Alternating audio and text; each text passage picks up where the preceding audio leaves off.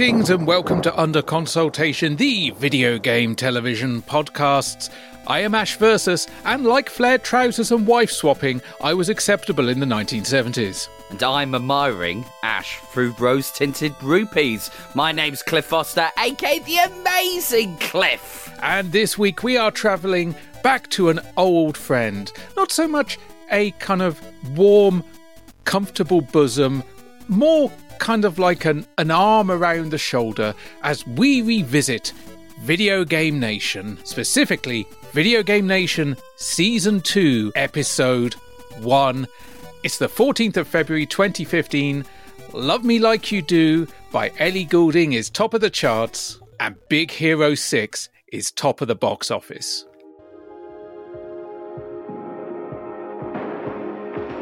You're the light, you're the night, you're the color of my blood. You're the cure, you're the pain, you're the only thing I wanna touch. Never knew that it could mean so much. God damn it, Cliff, we just missed Uptown Funk at the top of the charts. Oh, that is a tune. It, I mean, I, it was there for six weeks as well. We literally just missed it. I can't believe that's nine years ago. Nine years ago, Uptown Funk. That is a tune. And to be honest, this one as well, like uh, lovely, love me like you do. I that feels like that came out yesterday again. I, to be honest, completely ignored it because it's from the soundtrack for Fifty Shades of Grey, which can get in the fucking bin. it was in Twilight fan fiction that got carried away with it. But this song was recorded for the soundtrack. Ellie Goulding didn't actually want to record it. Okay. because Goulding had just done like songs for ironically Twilight and also Hunger Games and was like I don't want to get you know I don't want to get pigeonholed as that soundtrack singer. But then heard the song and went yeah right. except probably not quite like that. Also met the director of the film. I won't hold that against her but it was basically she heard the song and was like well this is a pretty awesome song didn't realize it was going to be as big as it was, but it was. It was a massive monster hit. Uh, she didn't write it, it was written for her, but that's the same with a lot of pop songs, particularly a lot of tie in songs that come with soundtracks. And it got Grammys, which are awards. It got Golden Globes, which are less worthwhile awards. and it topped the charts in the UK. It also got to number one in Australia, Austria, Bulgaria, the Czech Republic, Denmark, Finland, Germany, Greece, Hungary, Italy, Luxembourg, New Zealand, Norway, Poland, Portugal, the Republic of Ireland, Slovakia, Slovenia, Spain, Sweden, and Switzerland, and peaked within the top 10 of other countries, including Belgium, Colombia, and the United States. But thankfully for us, Fifty Shades of Grey isn't number one at the box office. By a week or so, we miss it. Thank I know. We just avoid it because Big Hero 6 is there. All right, let me get this straight. A man in a kabuki mask attacked you with an army of miniature flying robots. Microbots, Baymax, tell him. Yes, officers. Yeah, he was controlling them telepathically with a neurocranial transmitter. So Mr. Kabuki was using ESP to attack you and Balloon Man.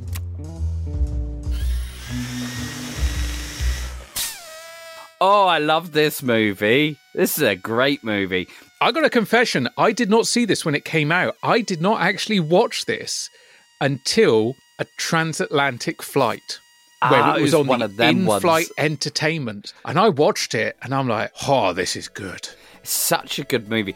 Um, so to go through it, obviously, it's based in a, a sort of futuristic slash a, a parallel universe. Would you say? Because it's based in uh, San Fran. Sokio, Fran. Sa- it's really hard to say that. San Fransokyo. Can keep that little bit of an edit in. But basically, yeah, with 14 year old lads who gets this robots, they basically go on superhero adventures. It's such a lovely little movie. And it was one of those movies where Frankie was only about two years old when this movie came out. So it was one of those things of, oh, I'm going to watch this movie. Why are you watching the Disney movie? Because Frankie might want to watch it. Didn't get to see it in the cinema, but I got it on DVD when it came out. It did really well uh, in the box office, budgeted at 165 million, and it saw a return of 657.8 million, which is humongous. But I think this was the era of Disney movie after, let's say, like Frozen, where I think Disney could not do any wrong. I don't know if they couldn't do any wrong, but they certainly had more hits than misses at this point. But also, this was the first Marvel Disney movie because this was based on a Marvel comic. Is it really? Yeah, yeah. There was there is a, a Marvel comic series called Big Hero Six, and was the first Disney animated film that came out featuring Marvel comic characters. Because you had the acquisition of Marvel in 2009, and at that point, Bob Iger basically went to all the company's different divisions and said, you know, explore the space, explore the Marvel properties, look at what we can adapt, what we can use, what we can bring to a new audience. And they picked Big Hero 6 with the logic of it being a relatively obscure title, meaning they would get more freedom to interpret it their own way. And it is, it's quite a departure from the source material, but it's it's great. It's a brilliant little movie. It was produced almost entirely just by the Walt Disney Animation Studios. There were members of Marvel's creative team involved at various levels of production, including Joe Quesada, uh, Jeph Loeb, so on and so forth. Now, because this was relatively new in the Marvel Disney relationship and because they were making such big changes, there were reports of rifts between the two sides, particularly when it came to things like tying comics, reprints, so on and so forth. Uh, John Lasseter says that um, that's bunk. Basically, said there was no rift between the two companies, and one of the producers, Roy Conley, said that Marvel gave Disney just the complete freedom in doing what the hell they want you can see some of the Marvel heritage there. You can also see the Pixar DNA. You can see that in the creation of the characters, in the way that heart trumps spectacle when it comes to building a story. And obviously, the, the standout of Big Hero 6 is Baymax, the paramedic robot, inflatable, cuddly, wonderful character, just so absolutely beautiful. Actually, went to real universities and robotics institutes to get help in coming up with the design and how it would behave. And managing to come up with a robot that is almost instantly as iconic as, say, WALL-E, who is obviously mm. also just an incredibly iconic and beautiful character. Well, you think that Disney have so many sort of properties under them where they have immersed out of nothing uh, robot sort of figures like with the C3PO, R2D2. Even though he is a object, you get an emotional atta- an emotional attachment to him. And actually, do you know what? Thinking back to WALL-E, that was one of the weirdest movies because I cried at WALL-E. I really did. But if you have a look at the context of WALL-E, I grew an um, emotional attachment to an object that didn't speak many words at all. And the same happened with R2 in Star Wars. But how they made it work and how it, they made it move, it felt realistic with um, Baymax. Ironically, one of the most I- iconic Baymax moments in that film is you know when his battery is running low, and he's, like, he's a "Harry baby, Harry baby, Harry baby." Lasseter hated that. Oh, did he? He wanted that cut. And then when it first got a test screening and the audience reacted to that line, Lasseter mm. was like, "Yeah, okay, you win this round." It's funny. It's iconic that moment. As I said, he's pissed. He's walking around the place, but his his battery's low. I just it's so it's so good. I need to go back and watch it. I haven't seen it for at least, I reckon, five years or so now. I've not seen the film in a good five or six years. I have enjoyed the Baymax spin offs because there's a couple of like, I, I, didn't watch the Big Hero 6 animated series that came mm-hmm. out, which was more traditional animation. And I don't know why it just didn't didn't click with me. But the Baymax spin off series of little shorts that's out on Disney Plus, mm-hmm. absolutely loved that. Uh, I did just want to touch on your murdering of San Francisco earlier and why they did that. They did it because they saw the opportunity for Japanese influence there, but also because they never really worked in San Francisco and they looked at the kind of the cultural aspects of San Francisco, the architecture. They looked how well it would blend with the architecture and styles of Tokyo and Japan. And so in their head canon, never explicitly stated in the film, but in their head canon, you had the 1906 earthquake in San Francisco, Mm-hmm. which absolutely decimated the city. But in this alternative timeline, San Francisco was mainly rebuilt by Japanese immigrants.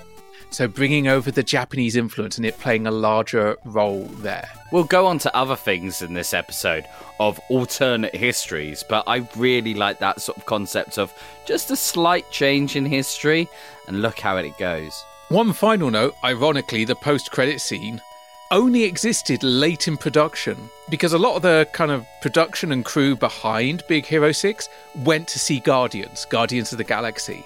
And that's when they went, people are sat here waiting for a post credits thing. we don't have a post credits thing. We need to put a post credits thing in. Otherwise, people are going to go, oh, Marvel, there must be a post credits thing. And if we don't have it, they will go away disappointed. God's sake. Also, it won the Academy Award for um, Best Animated Feature. And I was just having it, having a quick look back, and I was t- having a look at the previous winners because in my mind, it was very much Disney's awards in the 90s, but no, they they still continue to dominate this award because out of the seven previous years, they had won it six times. So in 2007, Ratatouille, uh, 2008 already mentioned it, WALL-E, 2009, Up. Uh, Toy Story 3 in 2010, 2012 they won it with Brave, and then the previous year they won it with Frozen.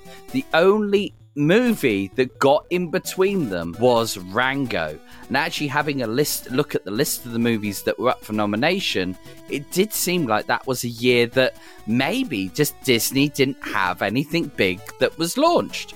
Even though this movie did actually win over How to Train Your Dragon, which is another huge movie as well. So it's it's not like it's it's a walk in the park. Like some of these other movies, like Frozen won it the year before against Despicable Me 2. Brave won it against one of the understated Disney Pixar animated movies, and that's Wreck It Ralph.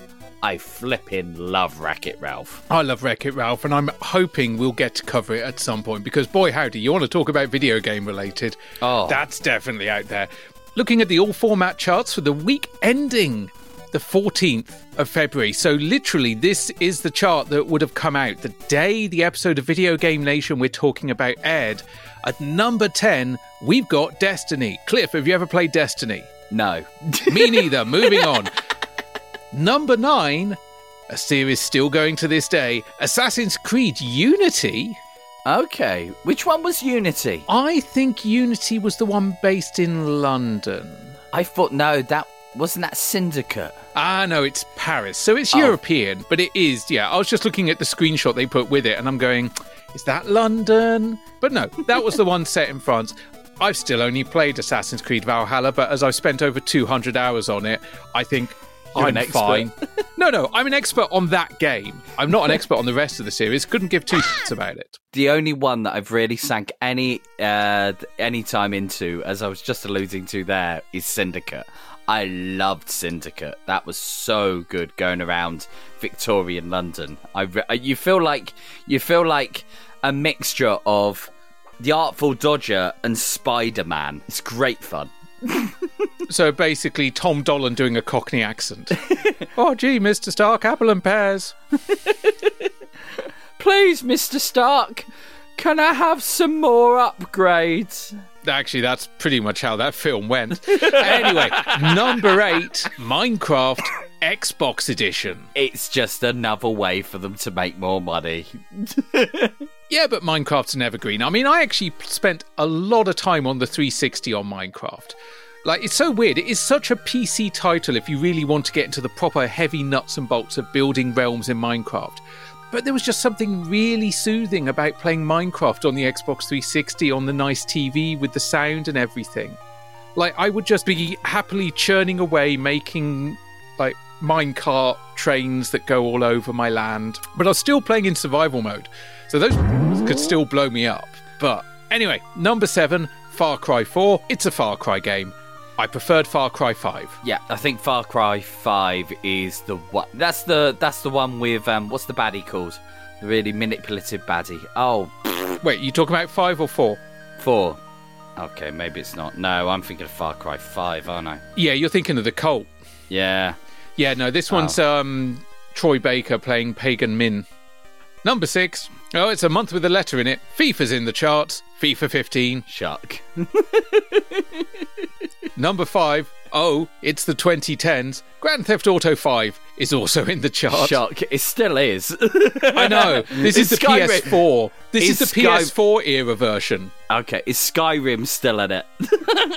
No, Skyrim Oh. is ah. not in it. But at number four, for the 3DS, Ooh. Monster Hunter 4 Ultimate. Ooh, that's cool. Now, keep in mind, when that came out, that is a very rapid advancement up the charts for that. It's only a week old, isn't it? It's not even a week old. This Really? came out in Europe on the 13th. Wow. So we're talking a day. How many did it sell in one day? Wow, that's monstrous. I don't know how many it sold in its first day, but I can say that in April 2015, Capcom stated that Monster Hunter 4 Ultimate was the first title in the series to surpass 1 million units shipped in Europe and North America. So that's only like two months later. And obviously, I think North America probably did the lion's share of that, but Europe would have been no slouch, and it was very well received. Shockingly, at number three, a game that has been out since November 2014, it's Call of Duty Advanced Warfare, with someone in it who we're not going to talk about, because at number two is the game that we're going to be talking about a lot this week and a lot again in two weeks' time. It's Legend of Zelda Majora's Mask 3D. That's at number two after one day on sale. Now, the bonkers thing, we'll go into a bit more of the game in a minute, but the game actually outsold the original. So I'm not surprised in that at all. Not by much, but it did still outsell the original. I mean, you've got the advantage that it works on both the original 3DS, but also on the new 3DS. So while there were no packing games for the new 3DS, one, you can imagine a lot of people picking it up at the same time anyway. Two, mm-hmm. you can imagine your games and your similar doing some bundles that include it and a case and this, that, and the other. So yeah, it's going to rocket right up the charts. It's kept off the number one spot by another game that is debuting and launching straight in at number one. It's Evolve. Now, this is a game I spent a lot of time on. Lots of time. Like, we used to meet up online, create a little party. We used to decide what class we were going to be. And we used to go off and it, it, basically, if you don't know what Evolve is, it's an online uh, co op game where you have to choose a different class. Everyone chooses a different class, like heavy, medic, sniper. Um, and basically, I think, wow, sniper's like an engineer. So you have to then get ready for this monster to appear. Now, what happens to this monster is the longer the game goes on, it evolves and it grows and it gets more powerful. So, what you have to do as a team is to take this bloody thing out as quickly as possible because it will get bigger and bigger and big. It is such a good game. We used to, I've got it literally on the shelf just over there. I tell you what, if the servers are still up for it, I might have to try and give that little bit of a blast later. And it's worth saying that this is the first chart topping title that's not part of the Grand Theft Auto franchise for Take Two since Bioshock Infinite, another game we'll be discussing later in this episode, which came out in March 2013. Everything's interconnected, evidence board, red string. However, that's top of the charts, all formats chart, and is a multi format game in itself. Majora's Mask is the highest single platform title. So that just leapt straight in at number two. And again, Monster Hunter 4 Ultimate straight in at number four. handheld gaming is such a big thing at this time. And to be honest, we'll go through it more when we talk about the 3DS uh, XL new. That it's it, it's it's sort of in a year's time, it just dies. Like it dies with Nintendo themselves. Nintendo are the ones that bring down the hammer on what I consider one of my favorite consoles of all time. But I imagine we're going to be talking a lot more about handhelds, a lot more about the 3DS, both old and new, and certainly a lot more about Majora's Mask as we get into Season 2, Episode 1 of Video Game Nation. Coming up on Video Game Nation. Majora's Mask 3D shows us the dark side of the moon. I'll be mangling memories, crushing causality, and generally ripping apart the fabric of time and space as I count down my top five favourite time travel games. Dan and I chat about what's so great and what's not about the new Nintendo 3DS XL. Catchy title, by the way. And our panel of beautiful experts extol the virtues of handheld so, gaming. It feels so personal because it's a screen that's just for you. All this and no more on this week's Video Game Nation. Now, this is a TV show that you and Luke have already discussed at length about. In fact, people on this show are Luke's real life friends. So I think that we've already really covered the show itself. But was there anything else you wanted to expand on? Because what what episode? Can you remember what episode we you did last time and what series that was in? So last time we touched bases with Video Game Nation, we were actually still in season 1, although it was version 2.0, even in season 1, because the first 20 episodes, and you can see this if you go and look at the episode guide, they were just listed as episodes. They didn't have kind of titled subject matters. They didn't have what we have here, where it's like, boom, this episode is all anchored around Majora's Mask. The first time it was all around alien isolation and film tie ins. But with that reinvention and reinvigoration, the format changed, the writing crew changed, the hosting crew changed, and here we are now, beginning of Series 2, with the established core trio of Dan Maher, John Robertson, and Aoife Wilson, all of whom feature in this episode. And this is the first episode of season 2. This is where, okay, we've now done 20 episodes of this revised format. Let's hit the ground running. Every episode has locked themes presented from the beginning. This first episode is no exception. We've got the lead title of Majora's Mask 3D. We've got some healthy sidebar topics on both time travel and handheld gaming, which both tie so neatly back to the core title, and it is just an amazingly beautiful snapshot in time. Much like mm-hmm. that Alien Isolation episode was a wonderful snapshot of where we were with movie tie ins, and arguably with Alien Isolation, one of the high points of a movie tie in. We're now at the beginning of 2015 when Nintendo was still maintaining a distinction between their home video game consoles and their portable gaming consoles with the 3DS and the Wii U. And yet, just a few, very few short years later, that would be turned completely on its head. Well, you you look at, let's say, there were games that will be coming out. One of them of this franchise, Breath of the Wild, that came out and it was a it was a Wii U game. I know that there have been other Zelda titles in the past where they they crossed over. So we had Twilight Princess in the past before, where it was a GameCube game, however, it had a uh, Wii release, and we're having the same with Breath of the Wild, only literally in a couple of years, not even that time. I mean, it's such short period. So, obviously, we will go into depth into the Wii U at some point. We know what happened to the Wii U. it didn't do very well. So, it was actually really funny at this time that they were leaning more into that handheld market.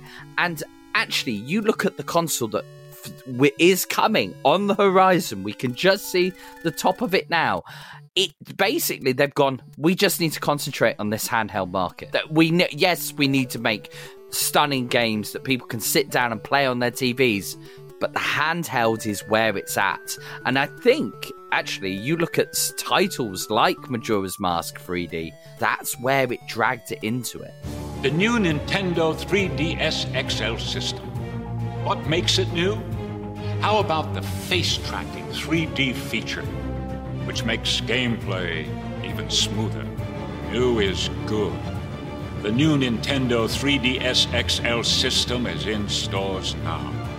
So, just to give an idea of timeline, we're February 2015 with this episode. The new 3DS has just launched, and by that I mean the model that is called the new Nintendo 3DS. Not just the Nintendo 3DS when it was new, this is the new, new Nintendo 3DS. This had already launched in Japan in October of 2014, so it's already been out three months. It was called the 3DS LL, wasn't it? In Japan, it was, yeah. Hmm. Now, it had been announced in a Nintendo Direct end of August 2014. This thing was already in production when they announced it. It was that mid cycle refresh, much like Sony have done with the PS1, the PS2, the PS3, the PS4, and worryingly, the PS5. I mean, I know we lost a chunk of time due to the pandemic, but boy, howdy, that feels like that PS5 Slim came along very quickly.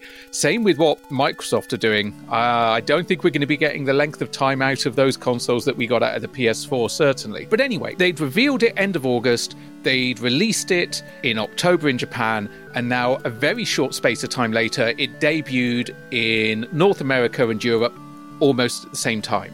Cliff, off the top of your head, when do you think work on the Switch started development? I reckon it already is. Oh, yeah, it started shortly after 2012 when the Wii U launched. Mm. Now, that's not to say they were already going, you know, we've got a timeline, but it was a case of what do we want to produce? It wasn't about producing a successor, it was about producing something new. What kind of new experience can we create? And the Switch definitely did that. In fact, so did the Wii, so did the Wii hmm. U. So did the GameCube. It had a handle. You could lift it places. You say it as a joke, but arguably, the GameCube is one of the most portable under television consoles out there. It's literally pick up and go. It's small, it's compatible. you went to actually go and lift it up then, didn't you? You Yeah, went to go It's and grab right it. But you think about it, you can fit a GameCube, a handful of games, four controllers, and the cables you need in a backpack. You Mm-hmm. can't do that with a PS2. You sure as shit couldn't do it with an original PS3. You need a trolley for that thing. but it does mean that they were already well into the development cycle for the Switch at this point, and added pressure was given to them when the Wii U kind of tanked. It makes me sad that the Wii U tanked as much as it did. I think mm. there was there was some missed and wasted opportunities there because also arguably the Wii U is the only hardware platform we've got until this point which could actually successfully run a virtual console for the DS and 3DS. I was working at HMV when the Wii U was launched, and we had people coming in to buy Wii U games for their Wii. They would then bring them back and go, didn't work. Well, no, 'cause it's not for this console. There's always been part of me that thinks that the marketing and the decision to call it a Wii U was the reason. And I think there was a bit of confusion with that with the Xbox Series S and X. I think that people. Oh, yeah. I think that people didn't quite get that it was actually a new console. They thought it was an upgrade. Console naming and also differentiating between models is a very, very complicated subject. And arguably, I think Xbox, Xbox 360, that's fine. Xbox One, mm, okay. Xbox One X, what? And the stupid thing is, if they hadn't done that, I think just going from the Xbox One to the Xbox Series X would have been fine. But it's because they did the Xbox One X, it really muddied the waters.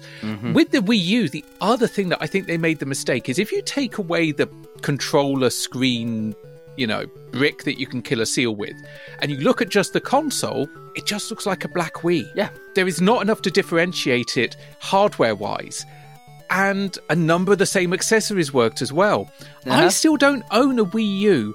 I'm sure I will at some point, but most of the games I'd want to play on it have actually been ported to other platforms. Yeah. And it just looks like a proper faff. The other thing is, is that the screen on the 3DS, I think, was actually better than the screen resolution and how the screen looked on a Wii U. So then you're looking at it going, well, what's the what's the massive draw for me to go for that? And I don't think it had good titles. You know, it had ZombiU. Zombie U was the title that made me go, "Ooh, this looks quite fun." Same. Um, I- and that was always the one that I kept going back to. But you know, you had the Toadette game. I can't remember the full title. Apologies. That was a huge game. But lots of these games now have come across the Switch. Because you think in the 2000s, you could consider the GameCube a flop. because how it sold against the PlayStation 2, and that is stupid Nintendo going choosing the wrong format again because PlayStation 2, the reason why it sold buckets is one reason, one reason alone, and that is it's a DVD player as well. And that's where so many people went in for the PlayStation 2 over the GameCube. And you saw that in this generation as well. Nintendo took risks. They're still taking risks. We are within a calendar year, certainly, of Switch 2 slash new Nintendo Switch slash Switch XL slash Switch U slash Bobby Mario's Dazzle Machine. But you bang on, is it going to happen again? I think that they are actually at a point where they could call it the new Nintendo Switch. And as long as backwards compatibility was possible, and I think if Nintendo launch a successor to the Switch and there isn't backwards compatibility, they mess it up. will it will kill them. Yeah. Because not only the physical releases, but they've done such a good job of making the Switch a digital marketplace. If people can't carry those games over, woof. I mean, the amount of companies that have come out in recent years, and like there was the Star Wars one where it had Pod Racer, it had um, so Episode One Racer, it had Republic Commando, it had both uh, Jedi Academy games on there. They've done so many of these, like the, the original Doom game. They re-released the original Doom game. I just think it will just be such a missed opportunity because as Rab said on the re- uh, on the reboot, it is the perfect console. It is and it isn't, but that's that's a separate discussion, and maybe we'll touch on it when we get to talking about handheld gaming later, because I have my own thoughts. Anyway, that's enough talking about the foibles of Nintendo, but we're at the point where literally the day before this aired, the new Nintendo 3DS had launched. So Dan gives us a lowdown on what's coming up on this week's Video Game Nation, and immediately there's a Pink Floyd reference, and old fart that I am, I'm here for it. Also, it's John Robertson, and he's wearing a hat and talking about time travel games. He makes the joke later about being the doctor, but which one? And I automatically thought of you and went, I can see why Ash has chosen this episode. Well, maybe I can ask him which doctor he's dressing up because, in case you missed the announcement, we will be talking with John Robertson for our first What Do We Do in a Five Week Month episode, which just so happens to coincide with a leap year, 29th of February, which in a way is time travel too, because what does that day think it's doing? so that means the first year anniversary of you uh, interviewing John will be in four years' time. No, the the the first year anniversary of me interviewing John will be a year from tomorrow because I'm interviewing him tomorrow. No, no, because th- for the listeners, it doesn't work like this. It's February at the moment, not the 17th of January. Mate, this is the Hootenanny. It's not f***ing out live. It's being recorded sometime in advance. Shut up, it took me years to realise that that was pre recorded. Oh, bless your heart. But in addition to John Robertson talking about time travel games, we've got Dan and Eva talking about the new Nintendo 3DS XL. That's both the newly released and the titled new 3DS XL, as opposed to the old 3DS XL, which when it came out was just new. And this is the 3DS that I actually have. it isn't the one I have, which caused a little bit of a confusion. Pull the curtain back a bit. That I had to message uh, Ash and go, "Why's mine not got a nubbin?" And he went, "You do know there was a new newer version of the XL that came out." I was like, "No." That little rant I just went on was written after that conversation with you. Sat there going, "For f- sake, Clifford." And on top of that, the Video Game Nation Talking Head Brigade extols the virtues of handheld gaming. But we start off with a game very close and dear to my heart Majora's Mask 3D. Towards the end of the 1990s, the world was in the grip of millennium bug fever. If the scaremongers were to be believed, any computer software that abbreviated a year to its final two digits would interpret the upcoming year 2000 as the year 1900, causing a tear in the space time continuum that would render past, present, and future as one and the same, effectively plunging the universe into a state of total Come on, who's been using Wikipedia? Come on. With the beautiful title card that is evocative of the title cards you actually get in the game, Dan starts us off with Talk of the Millennium. I remember the Millennium Cliff. I didn't have any grey hair on my beard. I also didn't have a beard. I did, however, have a clinical awareness of the Millennium Bug because I was already working in IT and the various theories that sprung up around it. You know, the one where computers wouldn't be able to cope with the year 2000 and Yeah. it'd send us back to 1900, ripping apart the space time continuum and plunge us into, well, Dan says this is because someone's been using Wikipedia. but to me, this feels like Twitter in 2024. I was about to say, it's all doom and gloom. It must be Twitter in 2014. But Dan then plays his funky ocarina.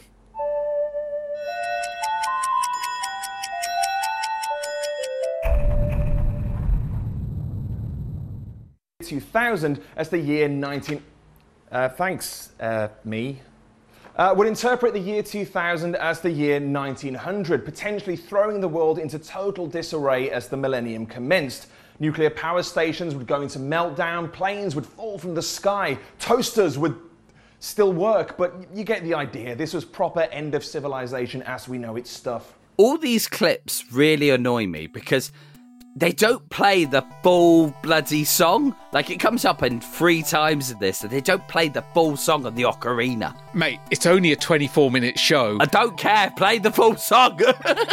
but it works well enough because the clock rewinds, and now we're back at dawn of the second series again. 28.5 minutes remaining, and Dan has a new script handed to him by future Dan.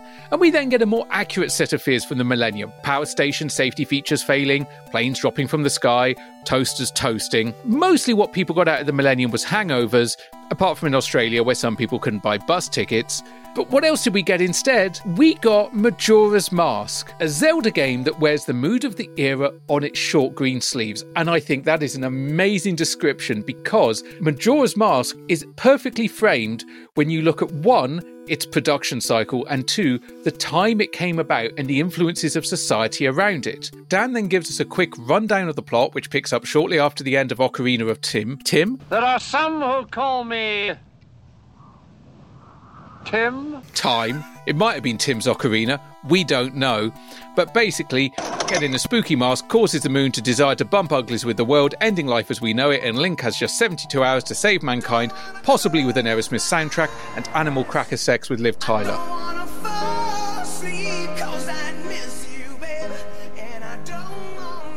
You know what I was thinking? North.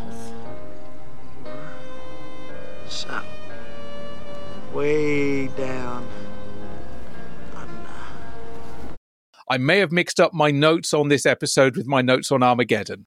Now, in addition to the ocarina motif, which sticks with us throughout this game and throughout this episode, we've already seen some footage of this new version of Majora's Mask 3D. Basically, the intro. This intro really feels like it goes on for an age. Not the TV show, but just that intro to Majora's Mask. Hmm. It, it's just, it, it's very nice, and particularly on the 3DS, it's very pretty. Mm-hmm. But it is a case of do, do we need to spend so much time just panning around? I get it, it's a town. I know what a town in Zelda looks like. We've been here before. Well, I do like it because I. Uh, so going back, we'll, we'll go into the original Majora's Mask and the production and how it was made uh, in our UCP focus later on in two weeks' time. If you're listening to this in real time, two weeks' time, you get to go and listen to that. But when I first got this game, it was six o'clock in the morning. It was put with my sort of bedroom presents because we never got the big presents all together on Christmas morning. We uh, got the bedroom presents, and these were the ones to shut us up. So it was the ones that we won't be bothering my mother, who's got to go run a workman's club and get it open. Go, can we open our presents? So that intro, like the rum of the mask as it spins around. And I remember that I got Majora's Mask 3D with my 3DS, and I literally remember switching it on, going, better have that intro. I want to be hit by the nostalgias, and it did. But I liked that walk through the town because it sort of identifies the differences that you've got between the two games. So, Majora's Mask 3D, released in North America and Europe a day before this episode came out on the 13th of February 2015, and it is released on the same day this lovely episode goes out in Japan on the 14th of February 2015. Published by Nintendo, but developed by a company called Grezzo. Now, Grezzo, coming from the name Diamante Grezzo, which means diamond in the rough in Italian, basically, it is a development company founded by Koichi Ishii, former designer at Square. So he's actually come over from Square. He actually um, directed loads of games. 1987, uh, he he started with them, but absolutely pivotal to the Mana series, which is absolutely huge in Japan. I know there's lots of people that love it in the West as well. And he also contributed a lot to the Final Fantasy games, but they were also fundamental in uh, the development of Final Fantasy XI, Ocarina of Time 3D, which only came out a, a, four years prior this, uh, Four Swords, which is a great little game for the 3DS as well, Triforce Heroes, and a game that I was obsessed with the end of 2023 and the beginning of 2024, and that's Link's Awakening, the Switch remake. And that is such a good game. And you mentioned that obviously they did Ocarina of Time 3D, which was for the new Nintendo 3DS. And by that I mean the Nintendo 3DS at the time it came out, which was relatively new, because it only came out in 2011 itself. They started work on Majora's Mask 3D just as they wrapped up Ocarina of Time. So mm-hmm. they had been working on this for years. What? Which is really funny when you think about the development cycle of Majora's Mask in general, which we will cover in a couple of weeks' time. It's funny because the creator of Majora's Mask, the original one, uh, Aonuma, who created so many of the temples in the original Ocarina of Time, he was the one that was only given the year's deadline. Yet this time around, he's been given four years. That's three bloody more years than what he had before. And the thing was, was obviously Aonuma creating that original game, what he did was before he went into this development cycle, he actually played Majora's Mask from start to finish. And in that, he created what was known as the What in the World list. And what the What in the World list was, was it was a list of things that made no sense and alienated a lot of the uh, buying public. So what he did was he actually went through it and with the help of Grezzo as well, to sort of fine tune a game that only had a year's development cycle. Because when you've been given a big team, which we'll go into as well on the focus, a big team and four years to develop this, guess what? You can you can troubleshoot the game and you can figure out what works and you can figure out what really frustrates people. you know, because he had other bits and pieces to do at the time. He was helping develop a link between worlds at the same time whilst making this game. But it worked. And I think that even with the launch of the 3DS XL new, not the new one that came out for Ocarina of Time. But this new one, 2015, 2015, 3DS 2015. We call it the 3DS XL 2015. 2014. I mean, 2014. Oh my god. Ah, time. What year is it? There's a theme to this bloody episode, but I think that really sort of made it. They knew that this new hardware was coming out. They could really lean into what made this new hardware great, but make it a great experience for everybody with a 3DS. I mean, it's it's funny when you give people time to develop a game what they do, isn't it? And I love that you mentioned a link between worlds because there were some things that they were doing for Majora's Mask 3D that influenced a link between worlds. Yeah. And there were some things they were doing for a link between worlds that was influencing Majora's Mask 3D. So those two titles, despite one being a remake of a Nintendo 64 title and the other being a sequel to my favorite Zelda game, which is A Link to the Past, they grew up together. There's an argument that Link to the Past and Ocarina of Time are the pinnacle. Some weird people say Breath of the Wild, but who are they? Um, but you could say that those two are the pinnacle. These are both sequels, and fair enough, Majora's Mask was a sequel that had already come out many years before, back in 2000, and Link Between Worlds had only just coming out, but at the same time, this was the first time Majora's Mask had time to breathe, and I think it's such a nice thing that they both came out roughly around the same time because I love both of them. I've got both of them, and I love playing both of them. They are brilliant Zelda games.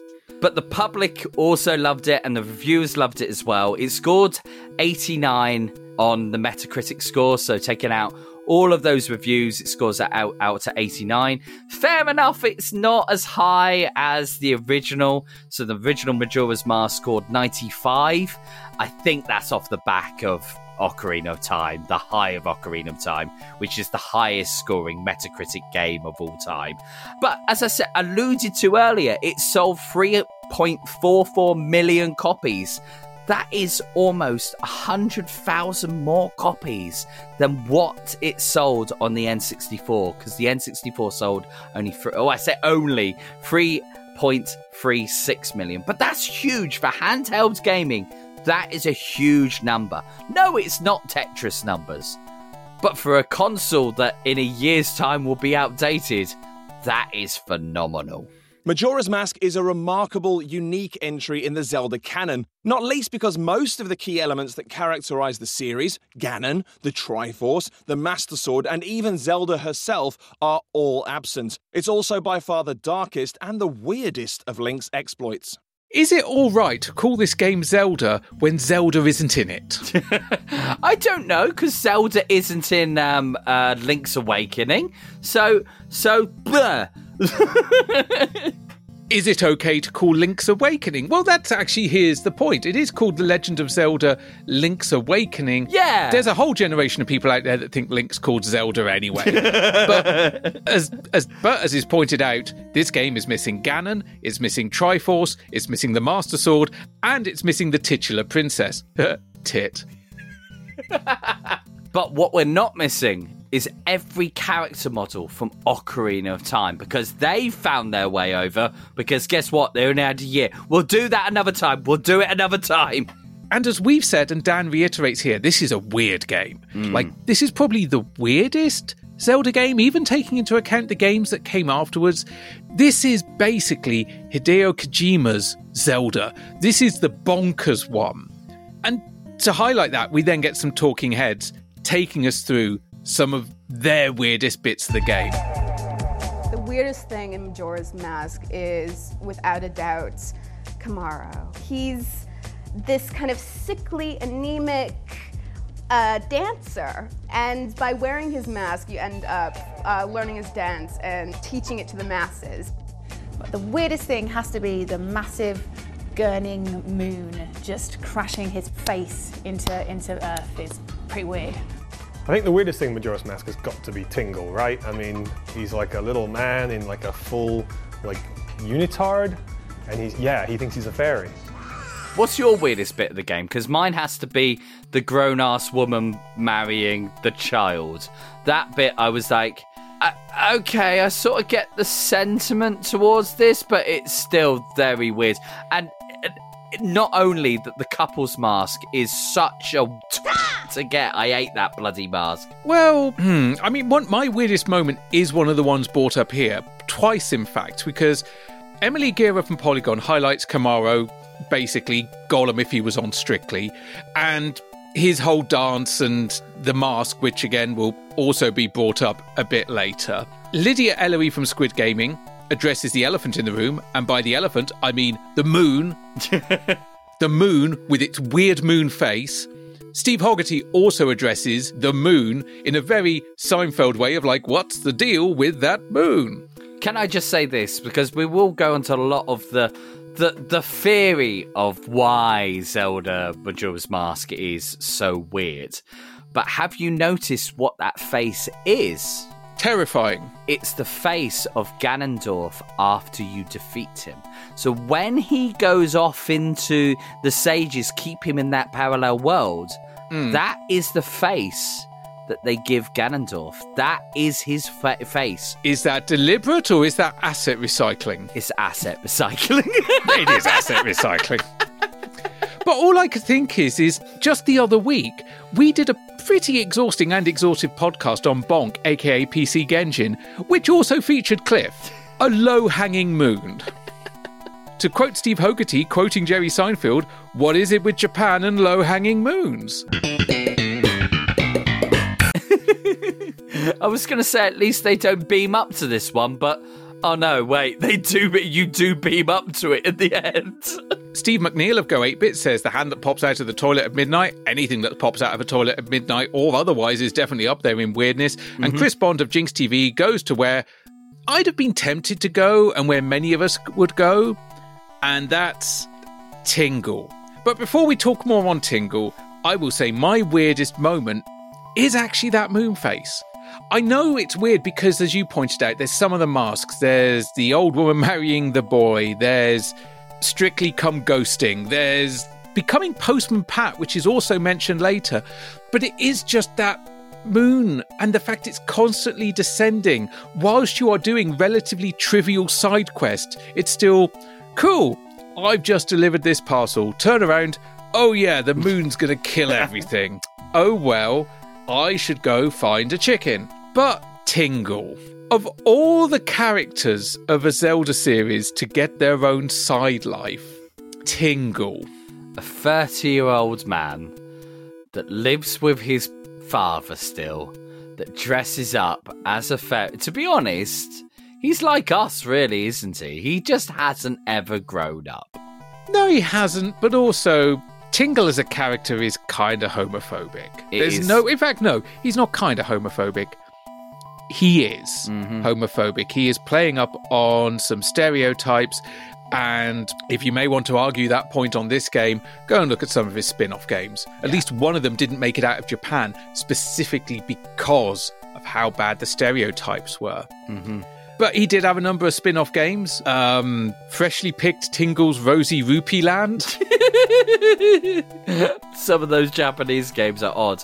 He also appears in other Zelda titles as well. So he appears in Minish Cap. He appears uh, in um, Four Swords. So Wind he- Waker? he- yeah, he appears in Wind Waker as well. Multiple forms of him in Wind Waker. Uh, literally, there's multiple tingles. Um, so, but I think that him as a character is a weird one because before this we n- like there's no it's not like it, it's developed into tingle before this there was no tingle then you go to the north of the uh, clock town and there is a tingle that is literally that moment of what what is what who is this it did make me laugh when he said, I know some magic. Bah! And that used to always make me smile because when he was, but in a nice way, not in a patronizing, not in a anything else way, but a nice way. But it's just Tingle is Tingle. And as you said, it's hard to say nice things about Tingle when Tingle is there really as a massive stereotype. yeah, a lot of the games that Tingle appeared in are very light, silly, in relative poor taste. Multiple balloon fights. See, I love Balloon Fight as a game title, or Balloon Kid as it was on the Game Boy with the side scrolling one. But Nintendo licensed Tingle as a character, and there was going to be a Tingle horror game. Like Tingle as the main character in a horror game. There are virtually no details on it other than it was being developed in collaboration with Vanpool. And yeah, Tingle in a horror game, but not as the antagonist, as the protagonist. Just Luigi's Mansion with Tingle. Yeah, that would have been fine. Hmm. I wouldn't mind us seeing a different take on Tingle now. Maybe one doesn't, if, if it does contain any stereotypes, they're used positively rather than negatively. Mm-hmm. But anyway, Tingle is held up as one of the weirdest things in this game, and they're not wrong. But still, I would go with the moon. Dan points out that 15 years have passed, and this remake makes it clear that fans haven't been looking at this game through rose tinted rupees. And then he goes on to discuss some of the core game mechanics, basically being that whilst this game is relatively small with only four dungeons, it's a Groundhog Day situation where you live the same period of time over and over. Uh, using your trusty nose flute, and the focus is on getting all the side quests together. Clocktown is full of people with bucket lists to fulfill, and the moon is low and threatening to squash those buckets, and the lists, and the people holding the buckets, and all lists. The hub area of Clocktown is filled with residents who, understandably, would like to make amends or fulfill a dream before their lives are brought to a fiery end. Each of them goes through a daily routine, which Link can keep track of in his handy bomber's notebook until he's able to get everything just right. So Link has a notebook that he can note down what everyone's wishes are, what their schedules are, what they're doing when and where. Mm-hmm. And that notebook survives the time resets Yep. until he can get everything just right. And my immediate thought when rewatching this and hearing it explained like that is Did Majora's Mask inspire Deathloop? And I went back and I looked at some of the news articles that came out when Deathloop was announced and when it was released and people started to play it. And the amount of times that Majora's Mask was referenced Oh, of going, really? oh, it's Majora's Mask meets Dishonored, and they're not wrong. No. But the book, along with the hearts you gain and the masks, they survive the time resets. Perishables and supplies, mm, they don't. We briefly meet the happy mask salesman, and that's when we get into talking about favourite masks. My favourite mask is probably the postman's hat. I, I think I think the postman's hat perfectly sums up the tortured logic in a Zelda game because for some reason you've got the moons hurtling towards Termina, uh, and rather than try to do anything about that, you just help the postman deliver letters, so you can borrow his hat. My, my favourite characters in the Zelda universe are the Gorons. I love them, they're just so round and lovable, and they have the best theme tune ever. So for me, it has to be the Goron mask because becoming one of them is like, it's a dream come true. Kamaro's mask is easily the the the top taker in this one. It's the most accidentally gross thing in a video game I think I've ever encountered. because there were 24 masks in total, and we go through our talking heads. Very briefly put in there, Steve's favourite is the postman's hat because what everyone needs with three days to live is for Postman Pat to deliver letters to Mrs. Goggins. Lydia loves the Goron mask because becoming a Goron is a dream come true for her. Emily goes back to the well with the Kamaro mask, which does look like a shrunken penis man sticking out of Link's head. And sewn on. Have you actually seen it? It's quite horrific. That the oh yeah, little it's, head it's a little like- bit human centipede. Yeah, it's like, oh, is that human skin over your face? Human centipede. For God's sake. Cliff, you've played this game multiple times. Mm-hmm. What is your favourite mask? I think it has to be the four masks that change you. Because with Ocarina of Time, I think the big thing was was you get into adult Link and then being able to change, you changed. And everything. When this was Zelda Gaiden and it was um, being promoted in the magazines, all it was sort of centered around was these changes, these physical changes that you could have when you're the Deku Scrub, you're the Goron, or if you're the Zora. My favorite out of them is the Zora because it is so ruddy fun to go swimming as a Zora and almost do that dolphin jump out of the water, and it's it's so much fun. It, it's one of those masks, but I think out the regular everyday masks that you have, the bunny hood is the obvious one that it helps you out in the game, that it makes you run faster. Well, if you're in a game that you've only got three days to complete the flipping levels in, even with the song of time, the inverted song of time that's going to slow down time, you need to make sure you're getting from A to B as quickly as possible. And the only way to do that without the song of soaring is the bunny hood. So the bunny hood is vital. But actually, do you know what the other one is that as a godsend is the Great Fairy Mask? Because the Great Fairy Mask, if you haven't got that in the dungeons, it is a pain in the ass to find out where all these little bloody fairies are. Because you need all the little fairies, because if not, your magic is pants and you don't unlock anything. So, yeah, I think those are my two favourite the basic masks. See, I'm with Lydia. I'm much more base. I just like the Goron mask because who doesn't want to be a Goron? I want to go off on a little tangent and a little moan about this. They live on a big mountain.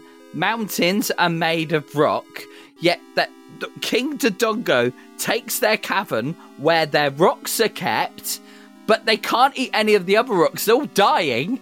Why? Because they want them rocks. They don't want them. No, no, Gorons. No, Zora's is where it's at because I like Zora's in that way of that in this timeline of uh, Zelda, they're lovely. They're lovely. They're oh look at that. Yet in Link's Awakening timeline, oh no, they're the things that stick their head out of the water and spit at you. They're called Zora. They're the Zoras in that timeline. So I love it how one timeline they're like this majestic and quite elvish race, and then in the other one, nah, they're the baddies.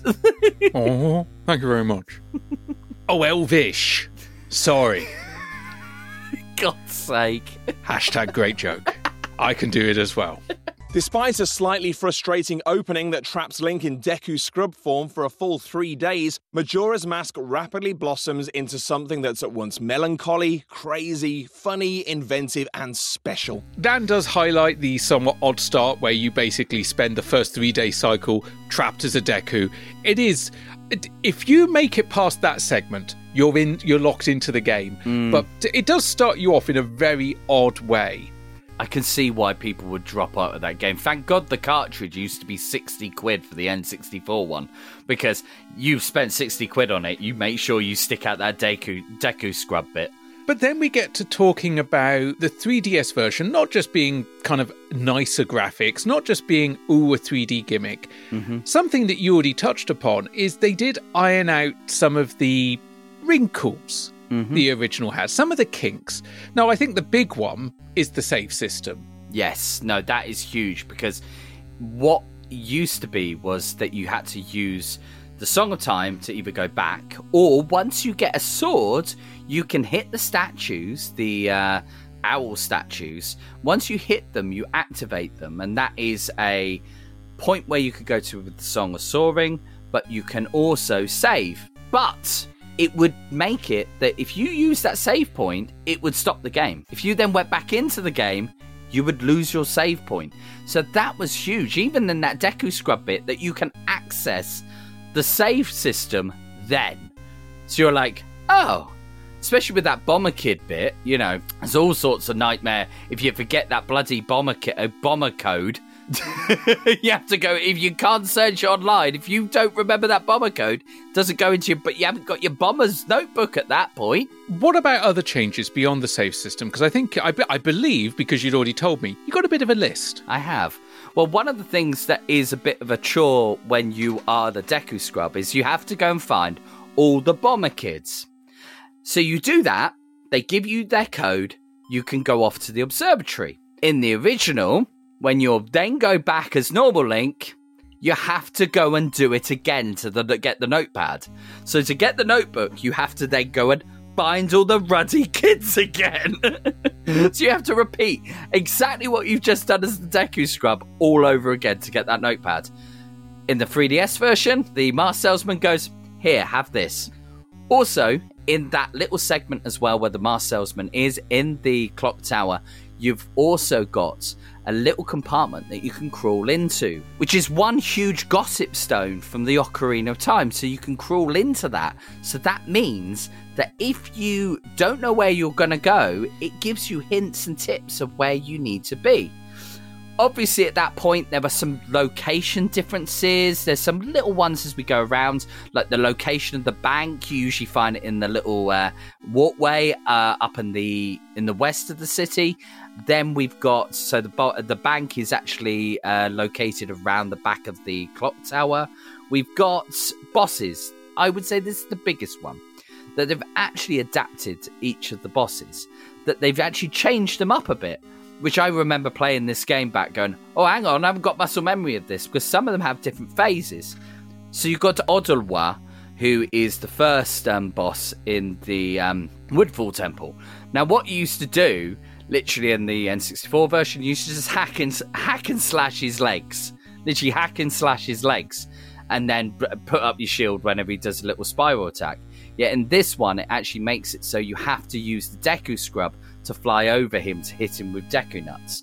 Um, also, the in the Great Bay Temple, the boss there that has two phases. The first phase is how you would battle him in the uh, original game. The second phase actually sends you underwater to actually battle him with the Zora mask. And then you've got Twin Molds, which is in the Stone Tower Temple with the last one, where you use the Giant's mask like you did, and the uh, light arrows like you did in the uh, original. However, this also gives you a mode where you have to you have to shoot it with the arrows at certain points, and it just changes it up a bit. So that is pretty much there's the changes that you've got to the game itself. And you have got, as I said, as you said, the, the graphically it looks, you know, a lot more crisper. But there's certain things that are a bit closer. There's certain things that are less hard. It's had that quality of life improvements that you can pick up that game and complete it a lot quicker than you would have completed the original. And part of that is probably because this is a handheld system. And you've got battery life to take into consideration, but also fatigue from playing a handheld for a long time because a handheld console is heavier than a controller. That's Mhm. all there is to it. The screen's smaller, so you're focusing more, so the eye strain is higher, particularly if you do insist on playing the entire thing with the 3D mode enabled, which, if you're playing it on the new 3DS, is a worthwhile thing because the new 3DS, as they talk about a bit later, really, really polishes up that 3D technology from the original 3DS release. God bless those gyro sensors. We get to the end of this, and once they've covered the changes, they've covered the plot, they've covered the gameplay, Dan states that this makes it the definitive version of the most underrated Zelda game ever. Now, Cliff, do you agree that this is the most underrated Zelda game ever? Correct. And do you agree that this is the definitive version of that game? Um, I I would say that there's a couple games that came out for the 3DS, which I'm sure we'll talk about in depth at some point. Star Fox 64, the version that came out for the 3DS, beautiful. It's crisp. It's clean. It's it's a beautiful game. The Ocarina of Time that came out before this, beautiful. It's crisp. It's clean. It's it's sexy. It's it's lovely. But for me, my core memory is always with that original. So I don't think it's the. I, I don't know. I prefer there being that hardness to it that I can't just save at any point. I I have to make sure that I'm at a point where I either go up to a statue, and if I'm going to get back in that game, I've got to sink those hours in, or that I start that I make sure that I've got everything at the end of my day before I reset, either in the bank, the money's in the bank, things on those lines. I think, and and also th- that element of that. Yeah, we had guides at the time, but when I completed this, I would just Google couples mask, and I would bring up how to complete the couples mask. Hmm. I remember completing that for the first time. I had no guide, I had no internet. Using that bomber's notebook, I completed it. So, no, I would always go back to the N64 ones. For me, I started playing the Nintendo 64 version via Switch Online, but with the Nintendo 64 controller for the Switch. So I was still getting that original kind of control system. And I started playing the 3DS version. Now, I've got another weekend coming up where I'm to be spending some time traveling. And I want to play more of this game before we talk about it for the focus episode.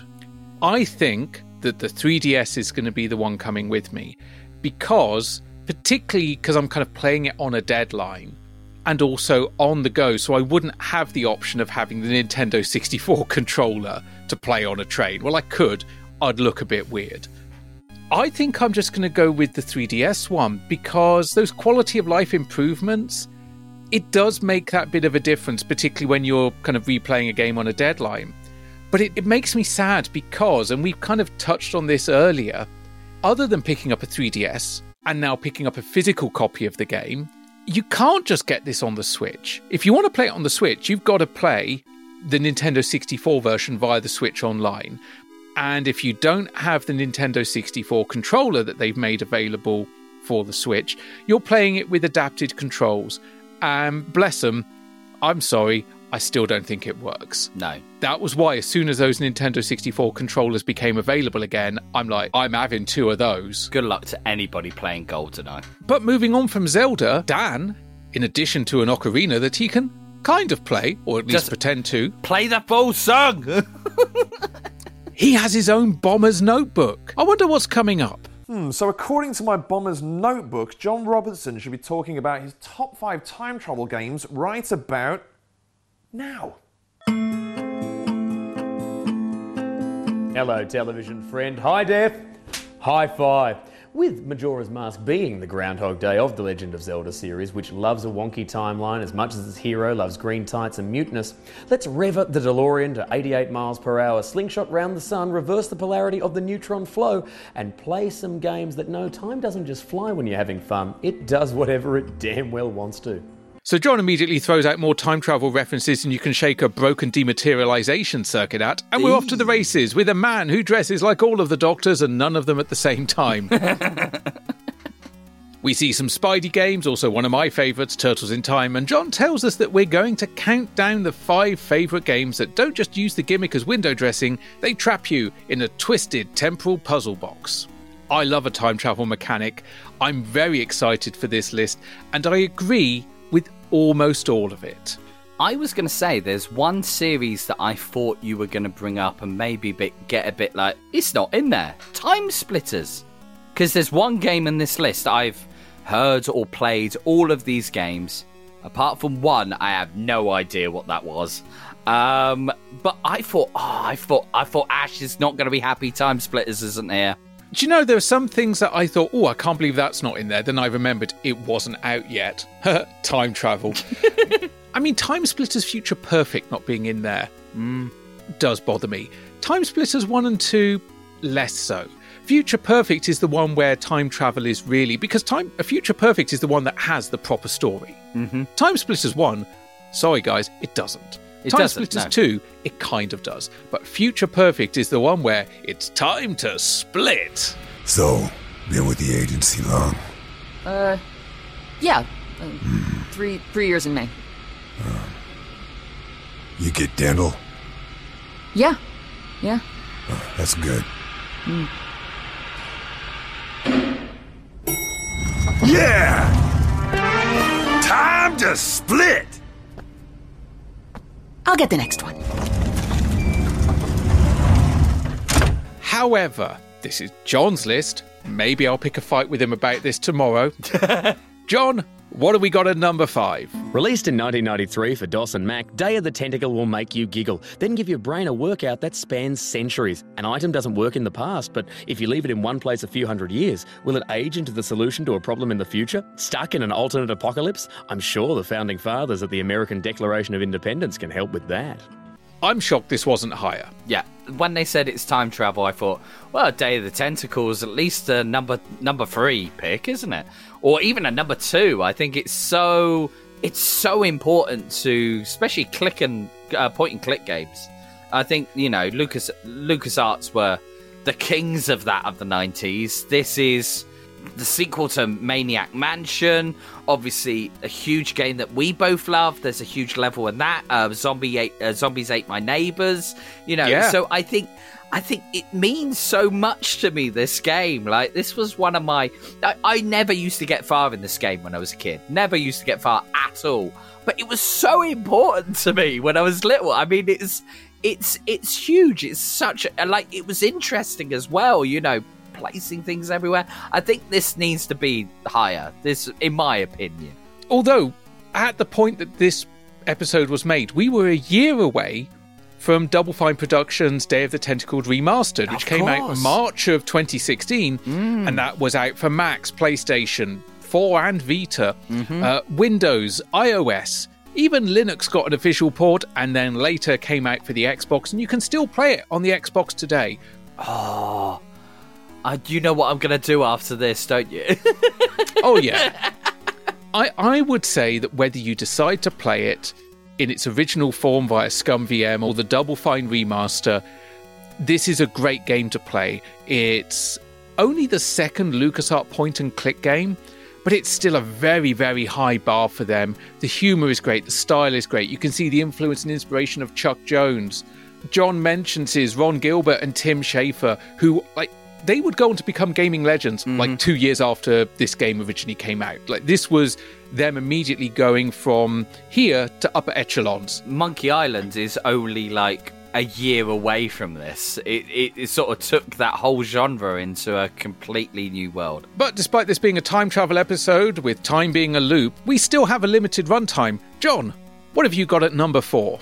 You wake up and it's time for work. Where do you live? Oh, a strangely peaceful hypermodern metropolis floating above the sky, of course. How do you get to work? Oh, a transporter that can also take you to the Hard Rock Cafe, as it does. What happens if you don't go to work? Oh, the entire universe ends, you know, like always. In at number four, it's the Journeyman Project Turbo.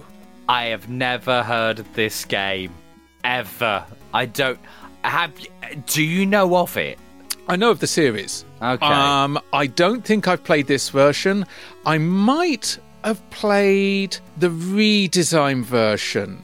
I think this is the redesigned version, isn't it? No, no, that, that's where it gets. I mean, there's a lot about this. Is confusing. It's a time travel game. This is going back to the 3DS bloody XL 2014 again, isn't it? So it's a first person perspective game. I want to say there's an element of Myst to this. Maybe that's just because that's what's sticking in my head. But this game was completed in 1992. It was released in early 1993. Spent two years in development. It wowed the gaming press much in the way Myst did with the high quality rendered graphics, artwork, the audio. It was then re released in 1994 as Journeyman Project Turbo. So basically, it reduced the loading times, improved the animation quality and performance, basically just used compression that had appeared during their original development cycle. Now, there were two sequels, Buried in Time and Legacy of Time. They were released following on from that. A fourth game was in the design stage before the studio closed in 2002 and was eventually shelved in favour of working on Myst 3 Exile.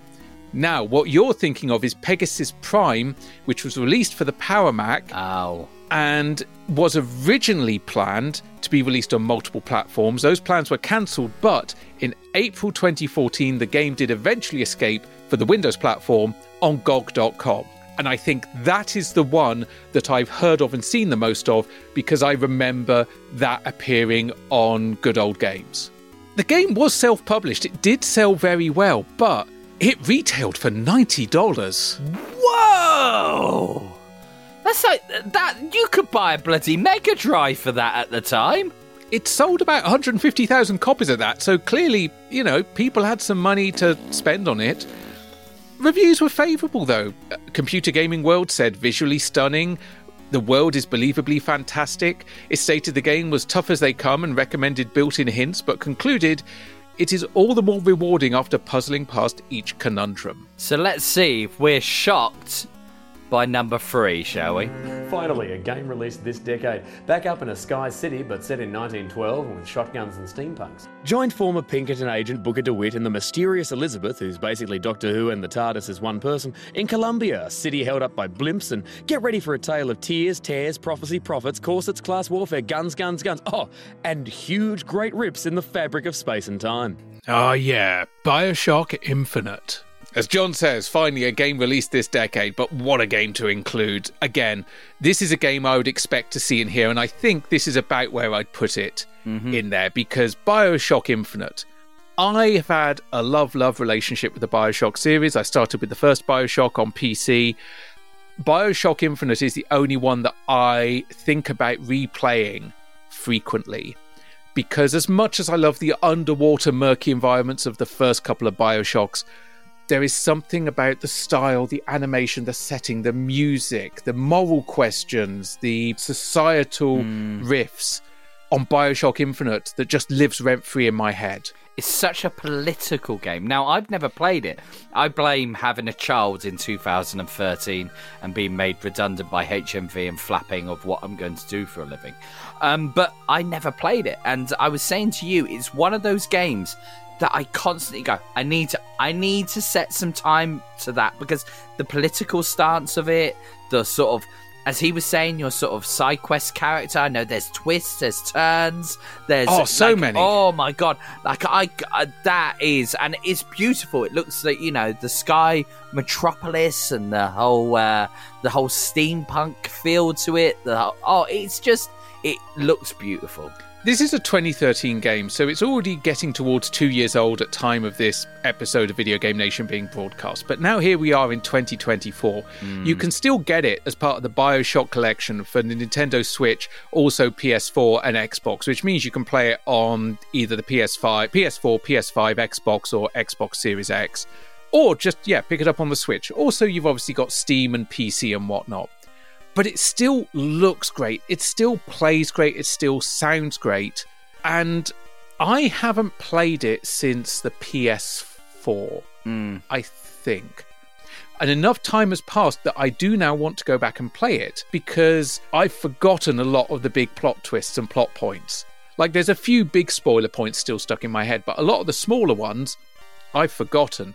I Mm. love leaving replaying games long enough that I can't remember what's going to happen. I'm still playing the second playthrough of Alan Wake 2 downstairs, and that's only been two months. And we're getting to bits, and I'm going, was that in the first playthrough, or is that something new they've added for the new game plus? I love can't that. remember. it's weird. But there's some games we hit and we talk about, and they're so old or they're so obscure that we can really deep dive into the making of. Obviously, this is just here as part of a top five. It's just love. That's all it needs. Just all of the Ash love. But yeah, Bioshock Infinite, hopefully we'll get to talk about it again at some point. But if not, just go and check it out. You can pick it up relatively cheap on a variety of different platforms. Enjoy it, live in that world. John, what's at number two? Brutal as the dictators you'll play as, campy as the camps you'll obliterate, this is the ultimate alternative history strategy series. It takes deep theoretical questions and makes the answers completely bonkers. What would happen if Albert Einstein went back in time and killed Hitler? Well, Stalin would have become a grumpy pantomime villain who owned weaponized Tesla cores and huskies that shoot missiles. Red Alert. Oh my god. I I I now I loved Command and Conquer. Don't get me wrong. Total Annihilation. Like Total Annihilation was my game when I Hmm. was younger. And then I became a massive Command and Conquer fan. Obviously, lots of people know this. Loved the N64 that had a Command and Conquer. And then Red Alert and it was it, all those parties over friends' houses, LAN parties, and we would all just play Red Alert 1, Red Alert 2, Red Alert 3, which is the gift that keeps giving with Tim Curry shouting spaced. Oh, you mean this clip? That whole trilogy, it's just. I, I play I, I only played last year. I replayed three last year on the 360. I wanted this high because nothing. I mean, I remember when it was launched and everyone going, "Well, Albert Einstein goes back in time and kills Hitler," then goes a bit weird. What? and you're like, "It's, it's brilliant." Einstein kills Hitler. Sure, have a mega powered Stalin and Huskies that shoot missiles. Also, as you said, the third red alert here's George Takei. And of course, that clip we've already played once of Tim Curry. Here it is again. I'm escaping to the one place that hasn't been corrupted by capitalism. Space! Time travel isn't just important to Red Alert, it would not exist without it. And in fact, the entire series relies on time travel, mm-hmm. with reinvention occurring in every entry. Red Alert 2 was the only game that was a direct sequel in that it didn't require a cri- additional time travel to set up the premise. However, there would then be Yuri's Revenge that would involve additional time travel, and that reset the entire timeline again. And then Red Alert 3 was essentially a reboot because whilst in the first game Einstein removed Hitler, in Red Alert 3 someone else removed Einstein. And basically, to quote David Tennant's doctor, wibbly wobbly, timey wimey. Japan come a knocking. I mean, it's it's so great, and then Tim Curry's made the pre- uh, the premiere. Um, um, can we have the clip one more time? Oh, what this clip? Space! Yes, we can have that clip again. Space! It just makes me like as soon as I heard Red Alert, as soon as you hear Red Alert, it makes you feel warm. It makes you remember playing it with your mates. It is just it's iconic. The Red Alert series, the Command and Conquer series, iconic games. But four out of five. Mr. Robertson, sir, what is at number one? I challenge anyone to play this game on the SNES and not be overcome by just everything. Like all good RPGs, it's about mood and storytelling. Chrono and his pals are engaging, visiting locations that have decayed over time or been altered by your actions. It feels wonderfully deep for a console that was mostly devoted to a plumber. Chrono Trigger by Square. I was surprised to see this at number one, but I can't argue with it. I can't argue against this being up top because, I mean, it's Chrono. It's in the title clip. And I love that we're, we're, he's talking primarily about the Super Nintendo version, but we also do see footage from the PlayStation version as well. That's what I was thinking. I was like, well, that looks nice for the SNES version. I don't think that is. Because that's where I remember it. I had friends that had had Chrono Trigger for the uh, for the PlayStation One, but I love the sort of co- pron- uh, concept of Chrono Trigger. I love those little anime shorts that he had, keeping that story going. I think that's when the PlayStation really, really came to life with telling stories. And obviously, you had Final Fantasy VII just around the corner as well. I think it's just it's just one of those games yet again it's a game i've never co- i've played bits of but i've never played it from start to finish and i think it is a game that i need to Well, there are a couple of different options available to you. One of which is play the SNES version, uh, the other of which is play the PlayStation version, the other of which is play the DS version, or play the Steam version, which has most of the added content from the DS version. Where's me Steam Deck? but that PC version did originally get pretty bad reactions. Okay. Because it didn't look great. The UI had been adapted badly because it was des- they, they adapted the DS version, so of course it was angled towards a touchscreen, which Mhm. most PCs don't actually have. But they updated it a number of times. Uh, they added a true 16:9 widescreen mode, and by the time that the last update was released in 2022, so four years after the first version was released for Steam, its ratings have substantially improved and they've basically fixed a lot of the issues. I think they realized they'd half-assed the port to begin with, and yeah, they they basically they they fixed it in the edit cliff. like this podcast definitely hasn't been. Oh no. Timey too wimey. There are no stories about time machines where they function without problems. And if there are, then someone has gone back in time and altered the timeline. And then we get the conundrum of if there are anywhere a time machine functions perfectly, someone has gone back in time and altered the timeline. Oh, my head hurts. We still haven't stopped with this whole time thing. We've still got to talk about the 3DS XL 2014 edition. Oh, can we just can we just go backwards for a bit? Can we go talk about retro stuff? no, we've got to go forward, Cliff, and Dan's here to try and speed things up with the commercial break with his little blue puffer.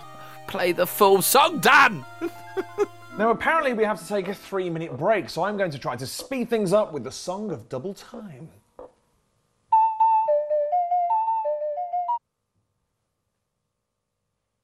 Well, that had no effect whatsoever. I must have played the song wrong or something. See you after the break. It's not just the fact that it's portable, it's how you relate to a handheld system.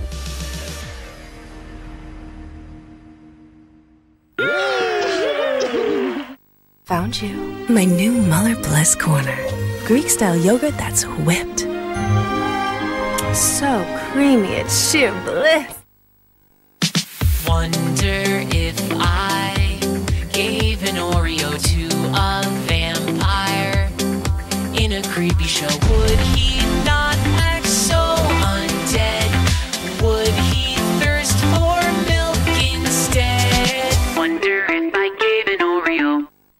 Get five star Churchill car insurance from just £158. Oh, yes.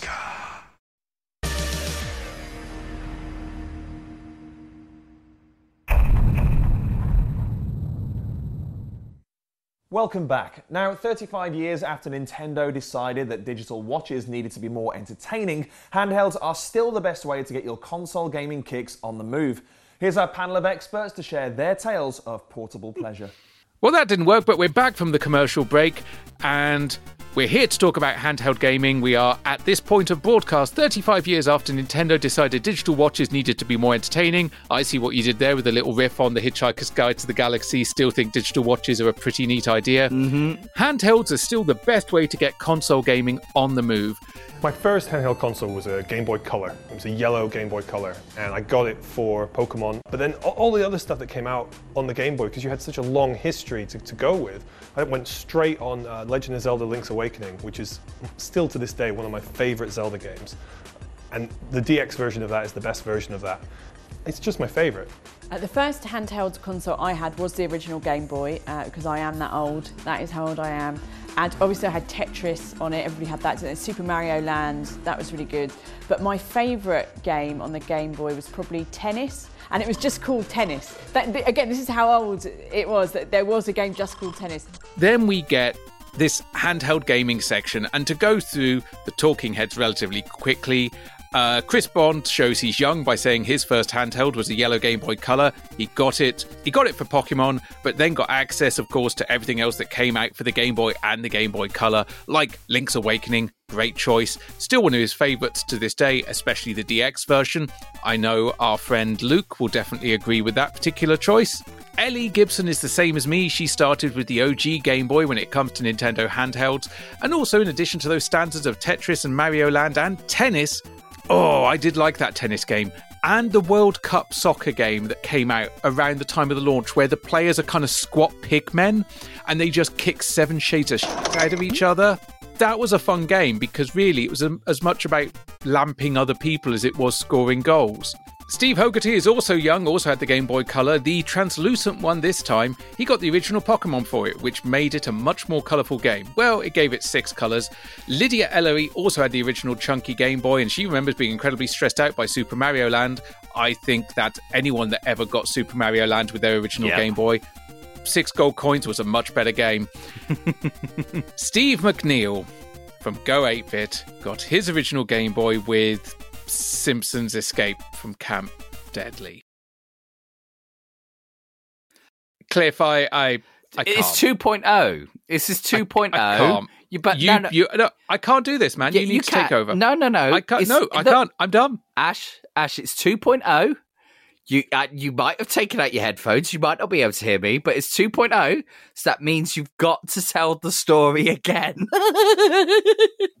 Some people might have never heard your story with this game and how devastated it made you. Some there might be that little Jimmy. I see you, Jimmy. Little Jimmy sat there going, "Oh, what does what does Cliff mean with the story of Ash? Ash, can you can you talk about Simpsons escape from Camp Deadly, please?" No. Keith Stewart's first ever handheld was Mattel Soccer, 1978 vintage. He remembers it being chocolate brown, and looking at it, it is. It It is is, very chocolate 1978. I wanted to bite it. it was acceptable in the 70s, like flared trousers and wife swapping. My favorite handheld console, um, Game Boy Advance. Um, I obsessively played Yoshi's Island uh, during university. I think that was the, the main piece of education I brought back with me. I think my favorite handheld console is probably the 3DS or the Vita. They're both new, but that's what makes them so good.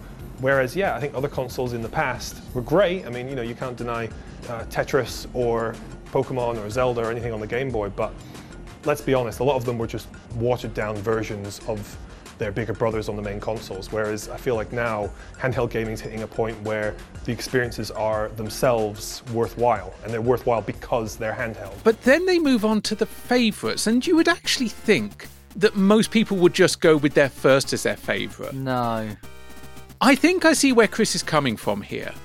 I I get that because also I got my Vita very late in its life. Like I think it was actually already end of life when I got the Vita, Mhm. but I took it with me on a long work trip where I was doing multiple flights covering multiple continents and really spending a lot of time sat in hotel rooms with not a lot to do and no reliable internet. So having a Vita was great. And immediately I was playing like the Uncharted games, or I was going back and playing the Final Fantasy ports that occurred for it, and playing some of those others, and even playing some of the beat 'em up ports that happened, which sadly it didn't have some of the best, and even some of them looked a bit janky. But I was just going, this looks great, this mm-hmm. feels great, this feels like I'm just playing on a PlayStation, never mind that it's handheld.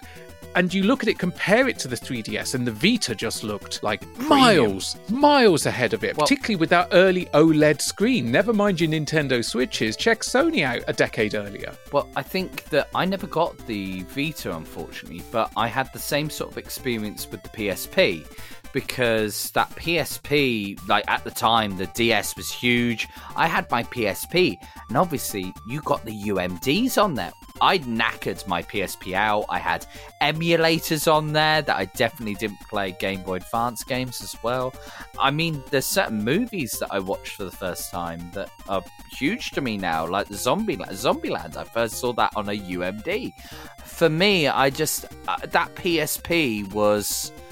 I, I wish I'd got the Vita. I wish I'd got the Vita, but I when the Vita came out, I was living still abroad and it was uh, unfortunately out of my budget to get a Vita at that point, but it's one of those ones that I I would love to get a PSP back, but I would love a Vita. It's Well, with the Vita, you can play the Vita games and the PSP games. And I think with what my favorite is as well, I think it comes down to the experiences I had. Because I, I love my Game Boy Color. I've got it still sat behind me. The Game Boy camera put, plugged into it. I last year got very excited and messaged everyone who was wanting to listen about my lovely skeleton original Game Boy I found um, in perfect condition, and it sat behind me as well. Got very excited, but the the Game Boy Advance, the Game Boy Advance is the my favorite. If that's an SP version, if that's an OG version, I don't care. Just Game Boy Advance, just that library of games just makes me so happy.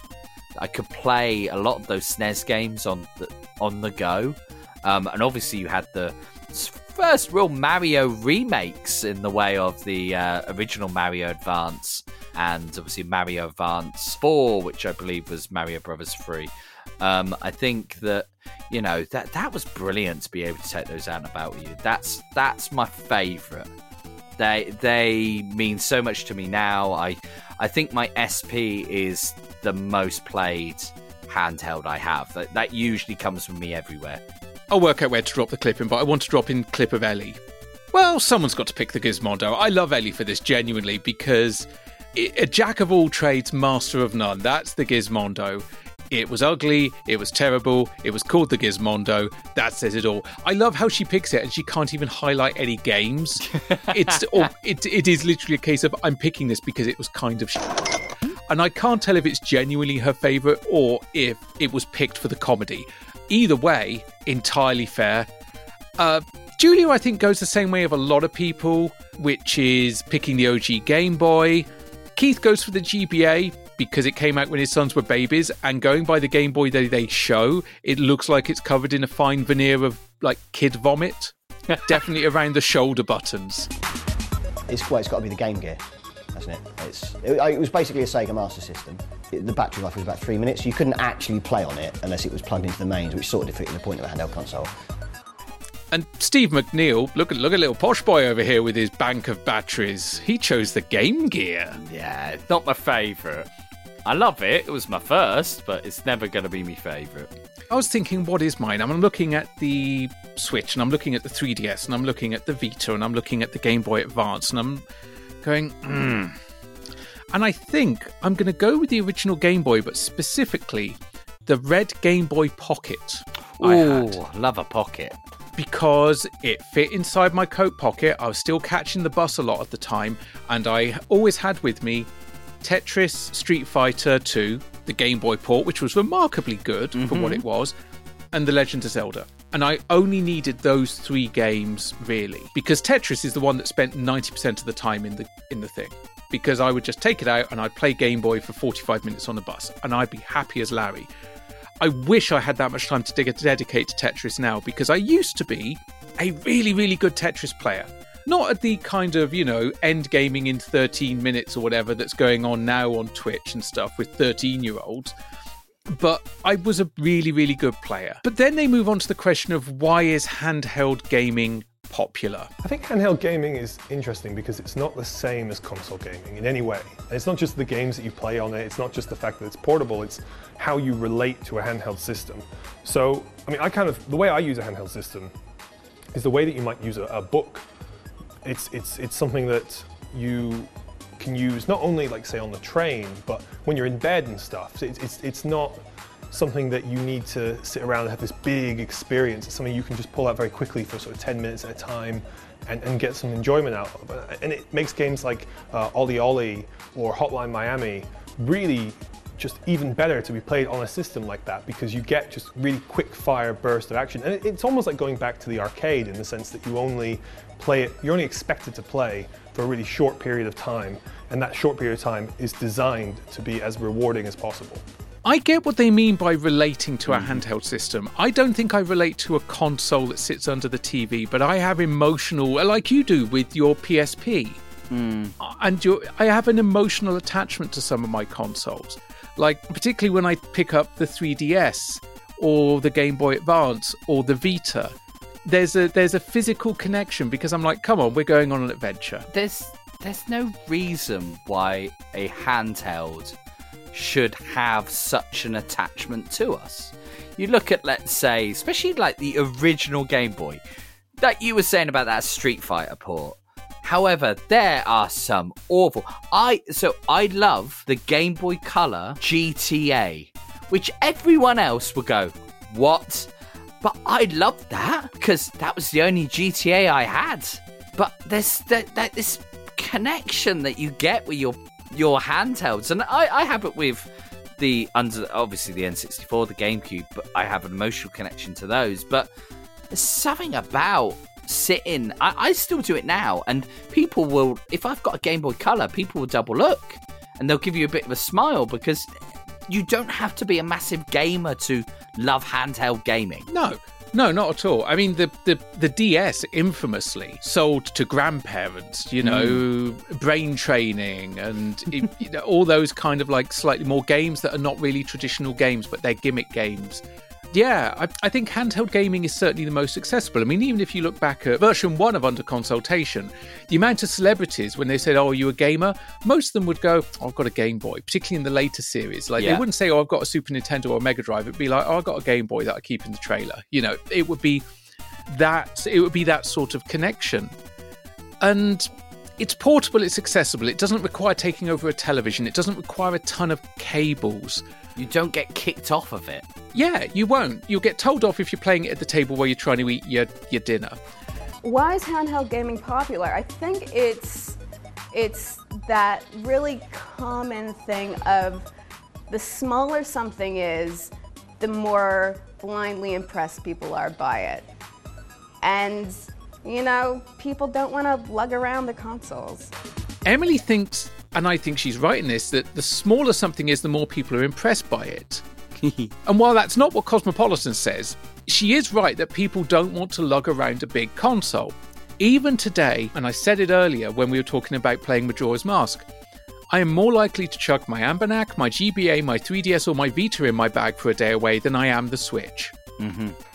Because the Switch, it's like, oh, do I have the, the Joy Cons clicked onto the side?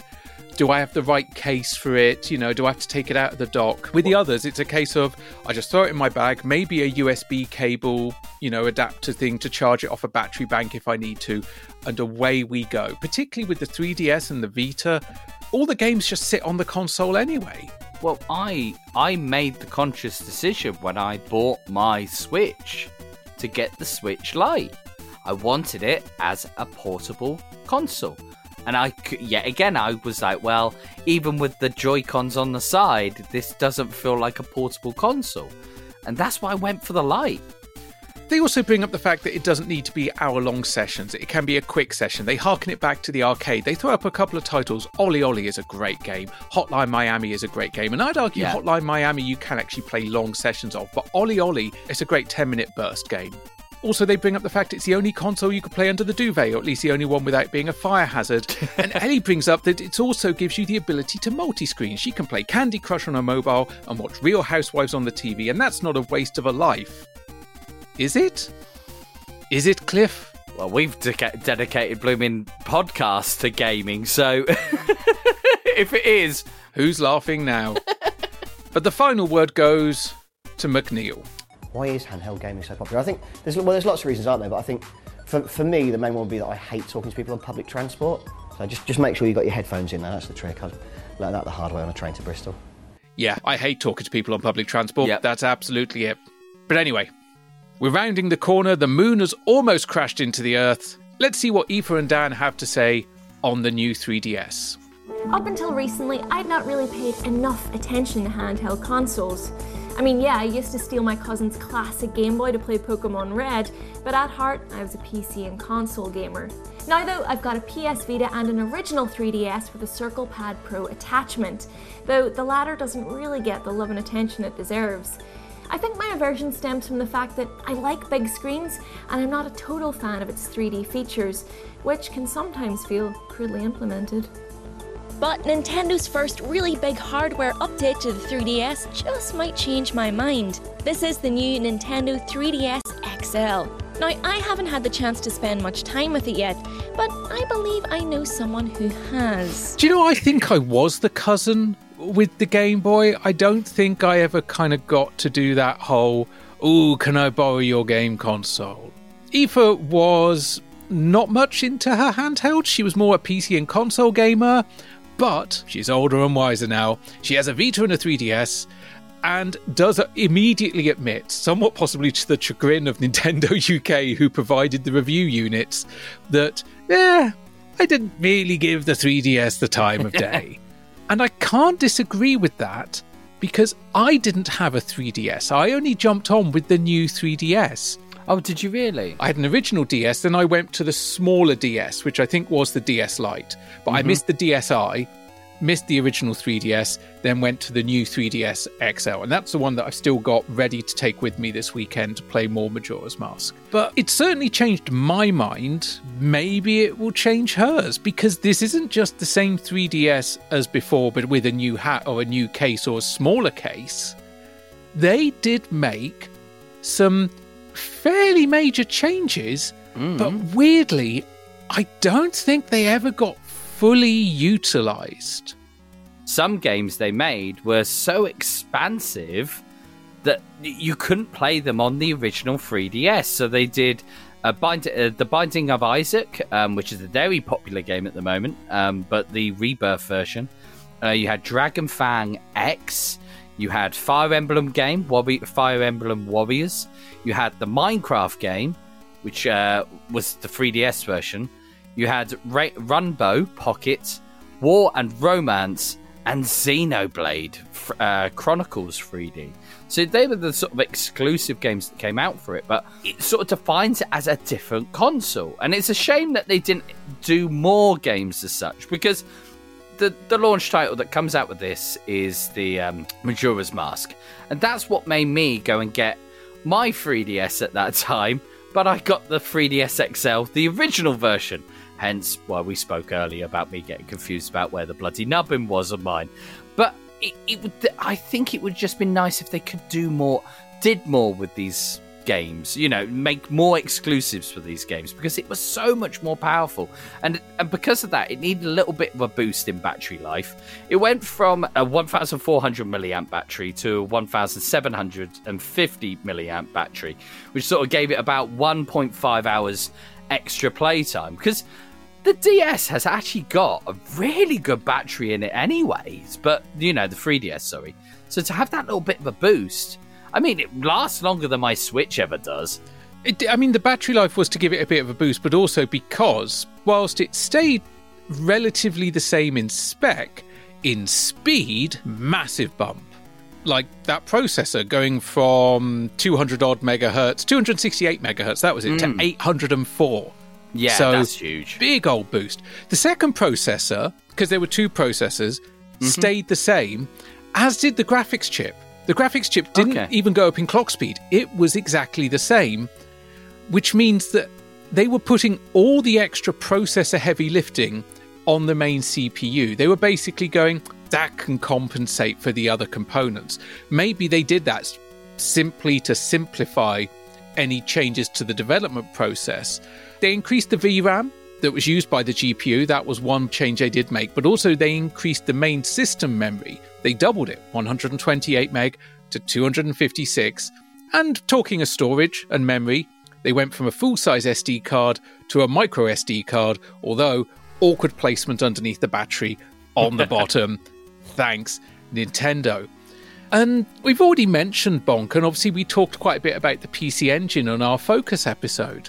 But I actually look at the new 3DS, and then I think of that successor to the PC Engine, which played all the old games, but actually only had about five dedicated titles.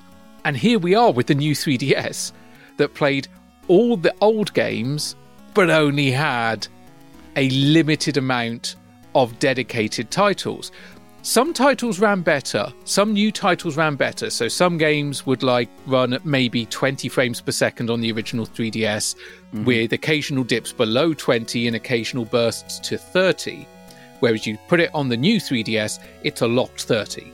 Uh, a few games did actually have definitive graphical improvements, and in the case of um, Xenoblades, I mean, Xenoblades is a Wii game. It is essentially a Wii game on the 3DS. Hyrule Warriors, as well, is essentially a Wii U game on the 3DS. That was one that did run on the original 3DS, but the new 3DS is where you did see a real improvement, like a 50% increase in frame rate.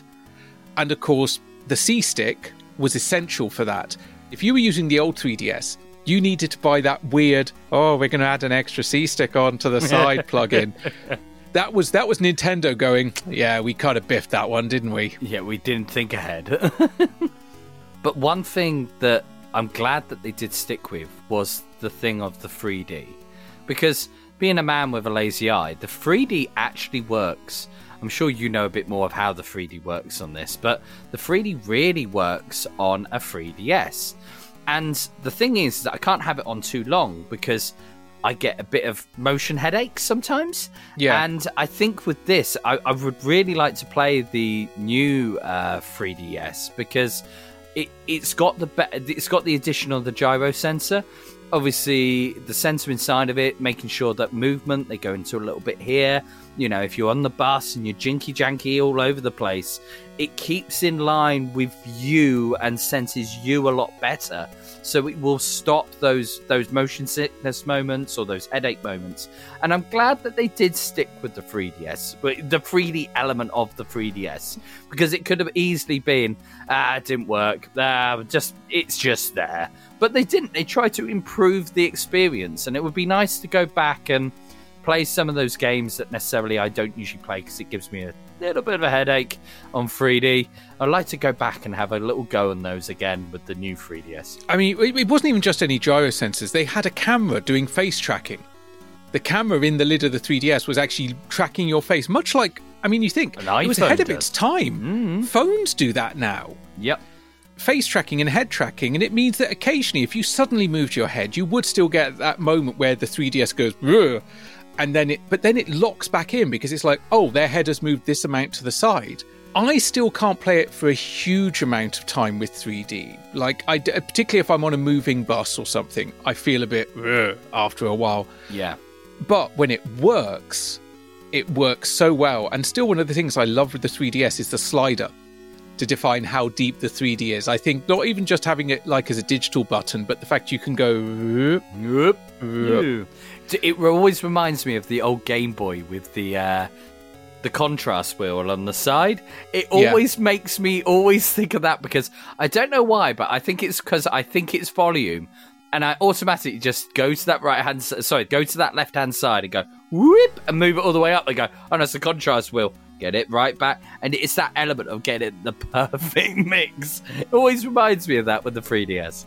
One of the oddities is that they bumped up the CPU, they bumped up memory, they bumped up battery life, they bumped up, you know, the ability for the 3D to do face tracking, to hold motion. But the screens, even though they're bigger, are still the same resolution. And genuinely, 400 by 240 that's that's why some of these games still look janky. I think genuinely there's more power under the hood of the 3DS, the new 3DS, than could be exploited by that display. Uh, I can't work out if it was cost saving or if again they were just like ah, but if we change the resolution, the internal resolution, then that makes more work for game developers. It's also we are only a few years away from the Switch. Yeah, that was what I was going to say. Do you think they didn't make the most of this because they didn't get a chance to make the most of this? I think developers had already decided they wanted to move to the Switch. Like, if there were already people out there who had an idea the Switch was coming, maybe had early dev kits, not even internal to Nintendo, but third parties, they they might still stick some games out for the 3DS. They might have even sticked games out for the 3DS after the Switch launches. But they're not going to be putting the beans into it when they've got this new console over here that's both a handheld and a set top. Mm-hmm. It is kind of funny because, of course, as the 3DS has gone on and the new 3DS has gone on, there's various mods, there's various things you can do, there's all sorts of like bits and pieces you can do to run homebrew or hack the 3DS to mod it to change the clock speeds.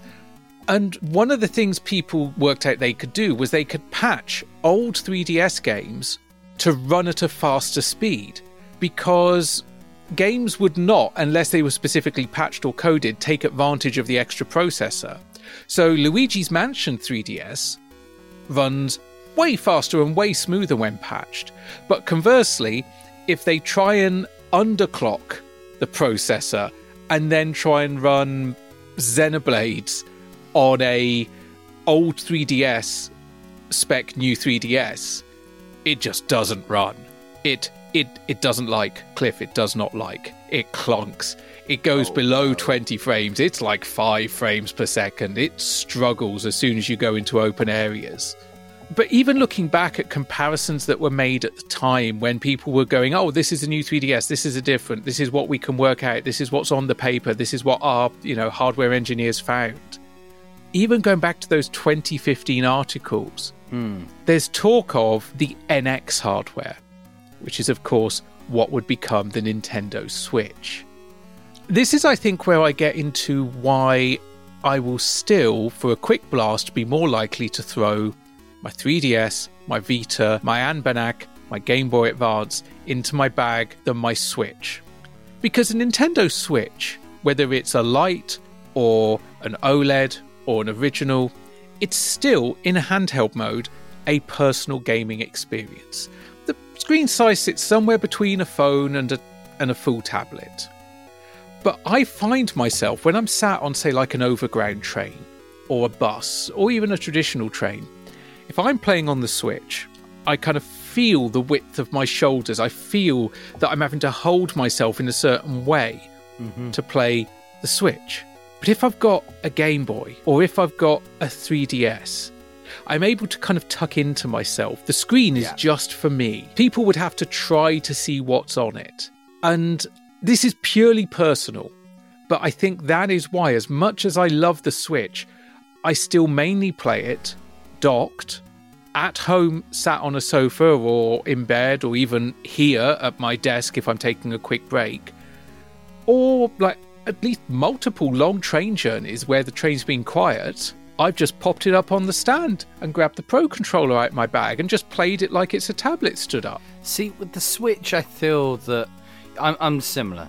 That I'd usually go out with a Game Boy Advance. As I said before, my SP is still that perfect size to just go straight into your front pocket. My 3DS, I still collect, buy games for my 3DS. I recently bought the Kirby game where he goes around in his massive mech costume. And I mean, that is just glorious. It's a Kirby game, but occasionally Kirby turns into a massive robot. It's fantastic. It's glorious. Um, and the same with my DS uh, XL. I love playing Pokemon on that, going on the go. It's the perfect, I think it's one of the perfect, that original DS XL. You know, you've got some great games on there. However, nowadays, with the Switch, the Switches, as I said, I got a Switch Lite because I felt like it was more of a personal handheld computer rather than a computer that you can have docked and can't have docked. And then recently this year, I got my Steam Deck, and I think that's the next generation of all this. I could sit there and play games, and I did it recently going on uh, from Hampshire to Bristol. I can sit there, and it's a huge old screen, and you relax.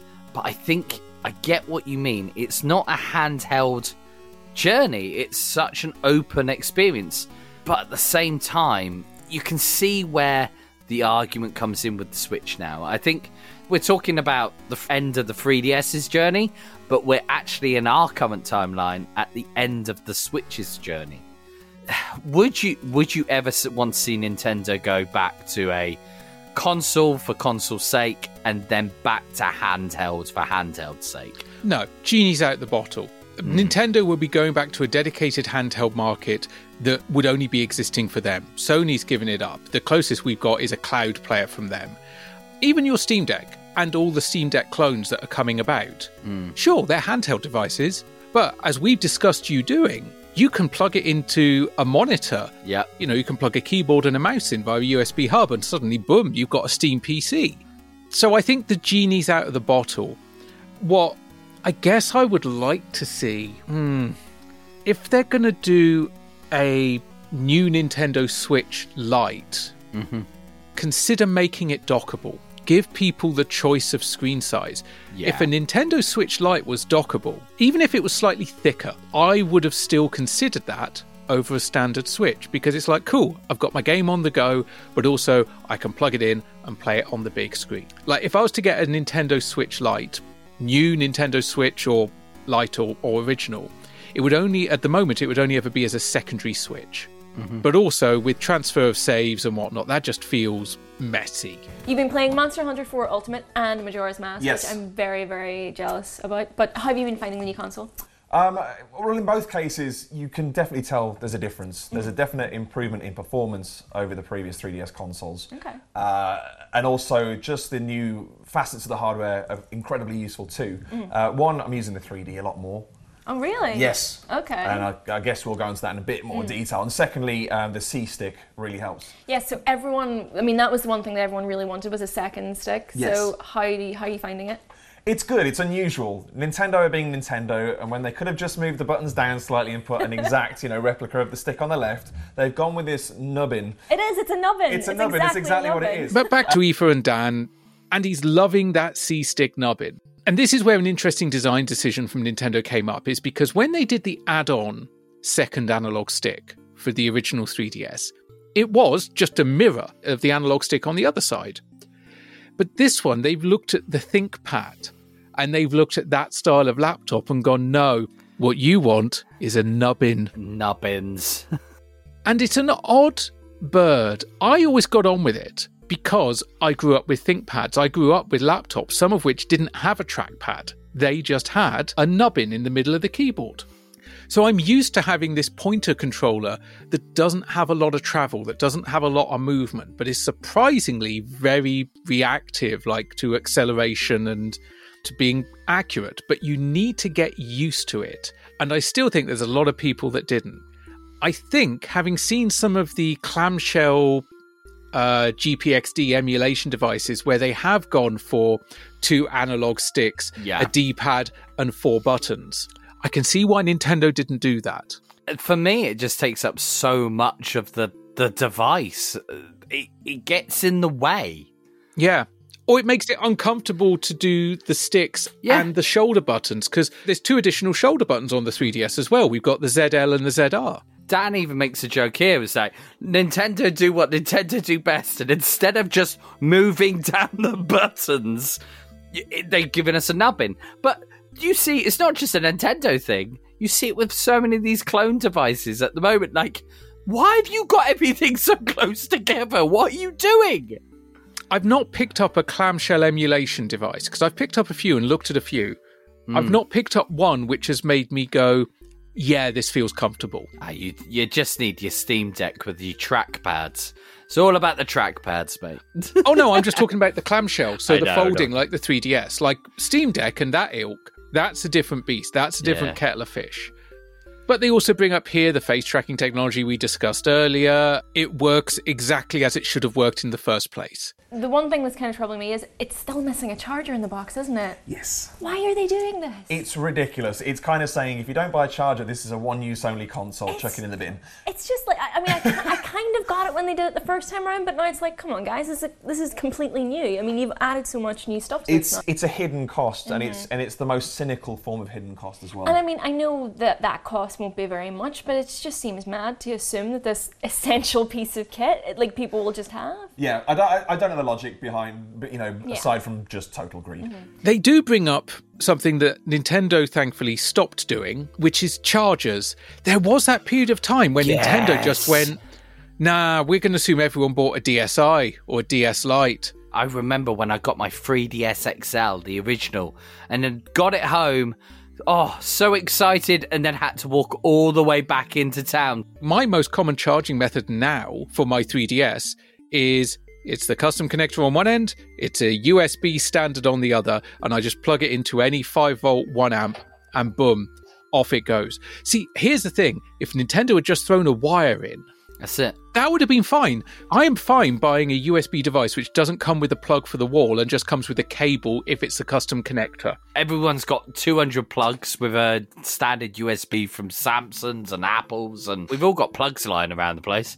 They do raise that this does come across as money grabbing from Nintendo. I think it's a mixture between money grabbing and also cost cutting because they were just like, if we don't include a charger, it means we've got basically the same SKUs globally. We I don't have to worry about changing up the, the pack in.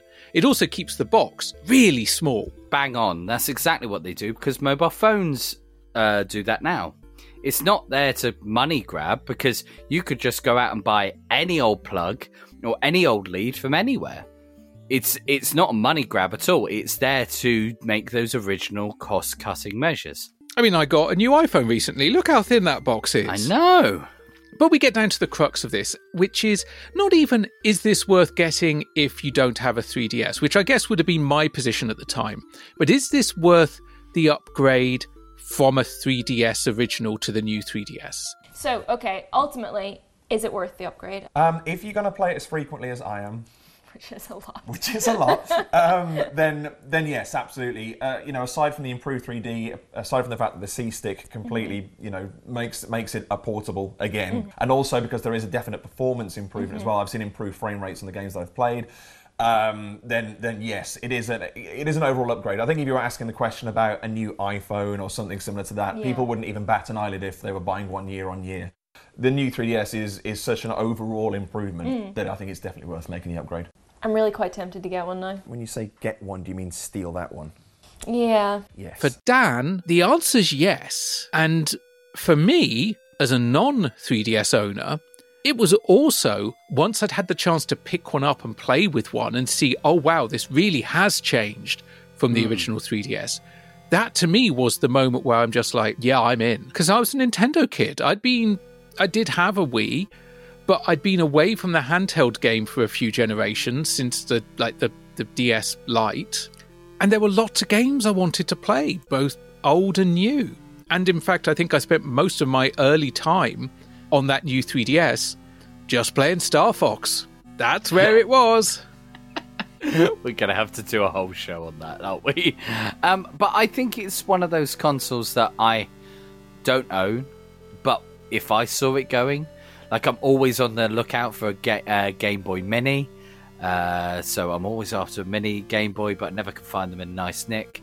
But that's another one now. I think it is on the list. I I would like to see what it's like. I would like to see what the difference is. I want to see, as that sort of wannabe gaming historian, to see what the for firsthand what the differences were. So I've got to admit, doing this podcast has opened my eyes to a console that may have just been such a, flash in the pan that I missed it. I'm looking forward to going finding one now and giving it a go. Well, next time we're in the same place at the same time, I'll try and remember just to bring mine along because then you can just boot it up and chances are Star Fox 64 3DS will be already open. Aoife's also pretty sold on this, and so she's just going to try and nick this one. but Cliff, that's all the time we have for this week's episode of Video Game Nation. Or is it? Right, so that's what we think of the new 3DS, but how about you? Are you tempted to pick one up? How about a copy of Majora's Mask or Monster Hunter 4 Ultimate to go with it? Or do you even think that handheld gaming is no longer relevant? Whatever your thoughts, share them with us on our Facebook page or on Twitter using the hashtag VGN, or just pass a note on to Aoife, he'll give it to me if teacher doesn't catch us first. And that's all the time we have for this week's episode. Or is it? I don't think you've played that right. Yeah, yeah, no, yeah, it is. It's definitely. I know I'm- you're still annoyed they're not playing the full song. Get over yourself. Boy, look, it, it wasn't even. It was like a bit of it. Oh.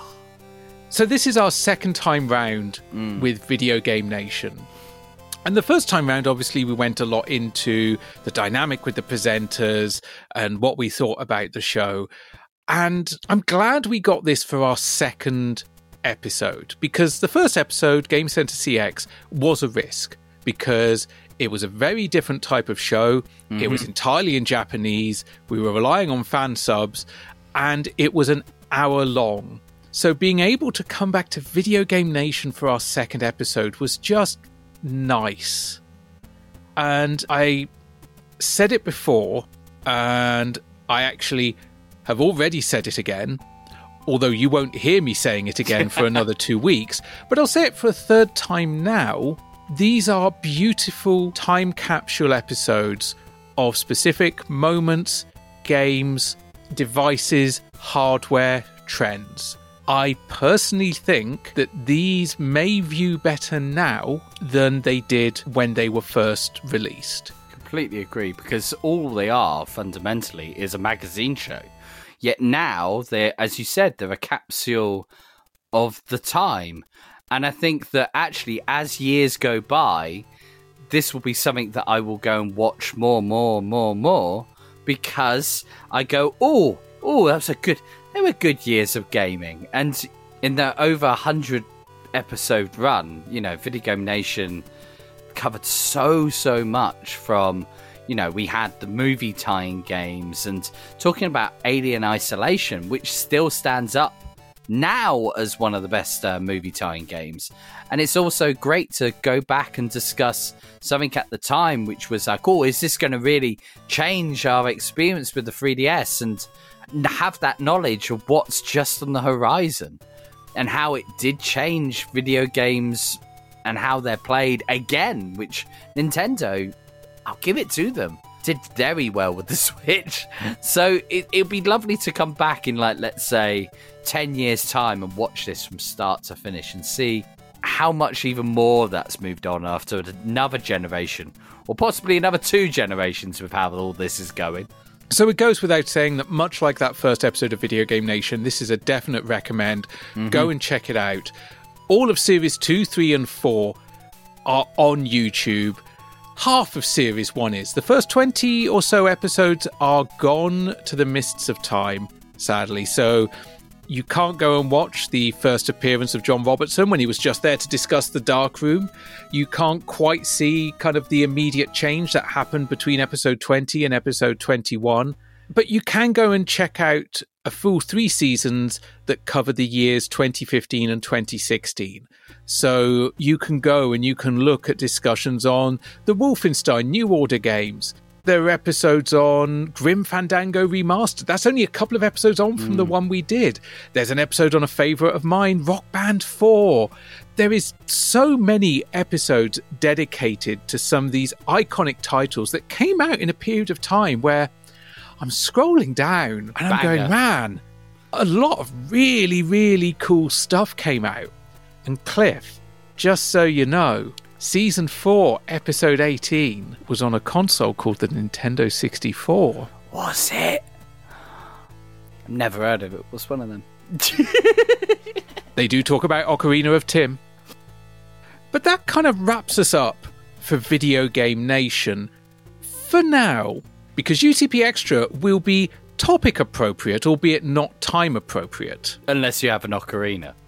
Because we will be covering the Legends of Zelda cartoon series, where we'll be talking about the history of Zelda in, let's say, animated form. It's a it's a fairly sad story because I think Mario got a lot more love than Zelda has over the years. However, come and join us for that. Uh, it should be a lovely, lovely journey. Obviously, this episode is episode one. Our second episode for Patreons only will be UCP Extra on the Legend of Zelda cartoon.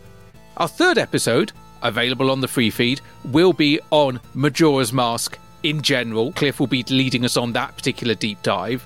And then the fourth week, again for Patreons, will be UCN under Console Nation. But this is a leap year. There are, annoyingly, five Thursdays in February.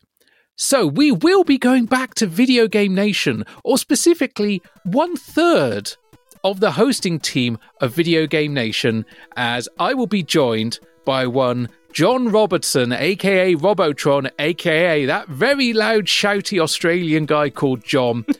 I recorded the interview with him this afternoon, I'm not sure some of it can stay in. it's going to be a blast of an episode for me to edit. I'm looking forward to sharing it with you all. We cover his origins, his gaming history, we talk about the dark room. We make some questionable jokes about former presidents, and then we talk about his experience on Video Game Nation as well as what he's got coming up in the future. But all of that is still to come in February. Thank you so much for listening, for joining us, for subscribing. If you would be so kind, if you could like, rate, and review on your platform of choice, if you could share us on social media, if you could let like minded people know that we're over here doing this thing, it would be very much appreciated. And speaking of social media, you can find us over on Twitter at under console pod or on the Instagram or threads at under dot console. And if you want to come and join some fine, fine young ladies and fellows and all everything else, come over to our lovely Discord where you'll find, yeah, some relatively, absolutely awesome people. Go and find the link in the show notes below. And if you want us come and support us monetarily, you can do so at Patreon, but only give what you can, only if you can. Indeed, and if you do support us over on Patreon, at all levels, you will get the aforementioned UCP Extra episodes, as well as Under Console Nation, our monthly community podcast. Then at the £5 level, you get that, plus early access to our regular episodes, which will always be uncensored and ad free. And then, if you back us at the £10 level, you get UCP Extra, UCN, the early access uncensored ad free episodes, and you get to be part of our monthly Golden Joystick Waggler Waffle calls. Yay! Which will also then be made available later for other £10 and £5 backers to listen into and find out what they've been missing out. But, Cliff, most importantly of all, if you're a £10 backer, you get to be on this list, which I'm reading out now.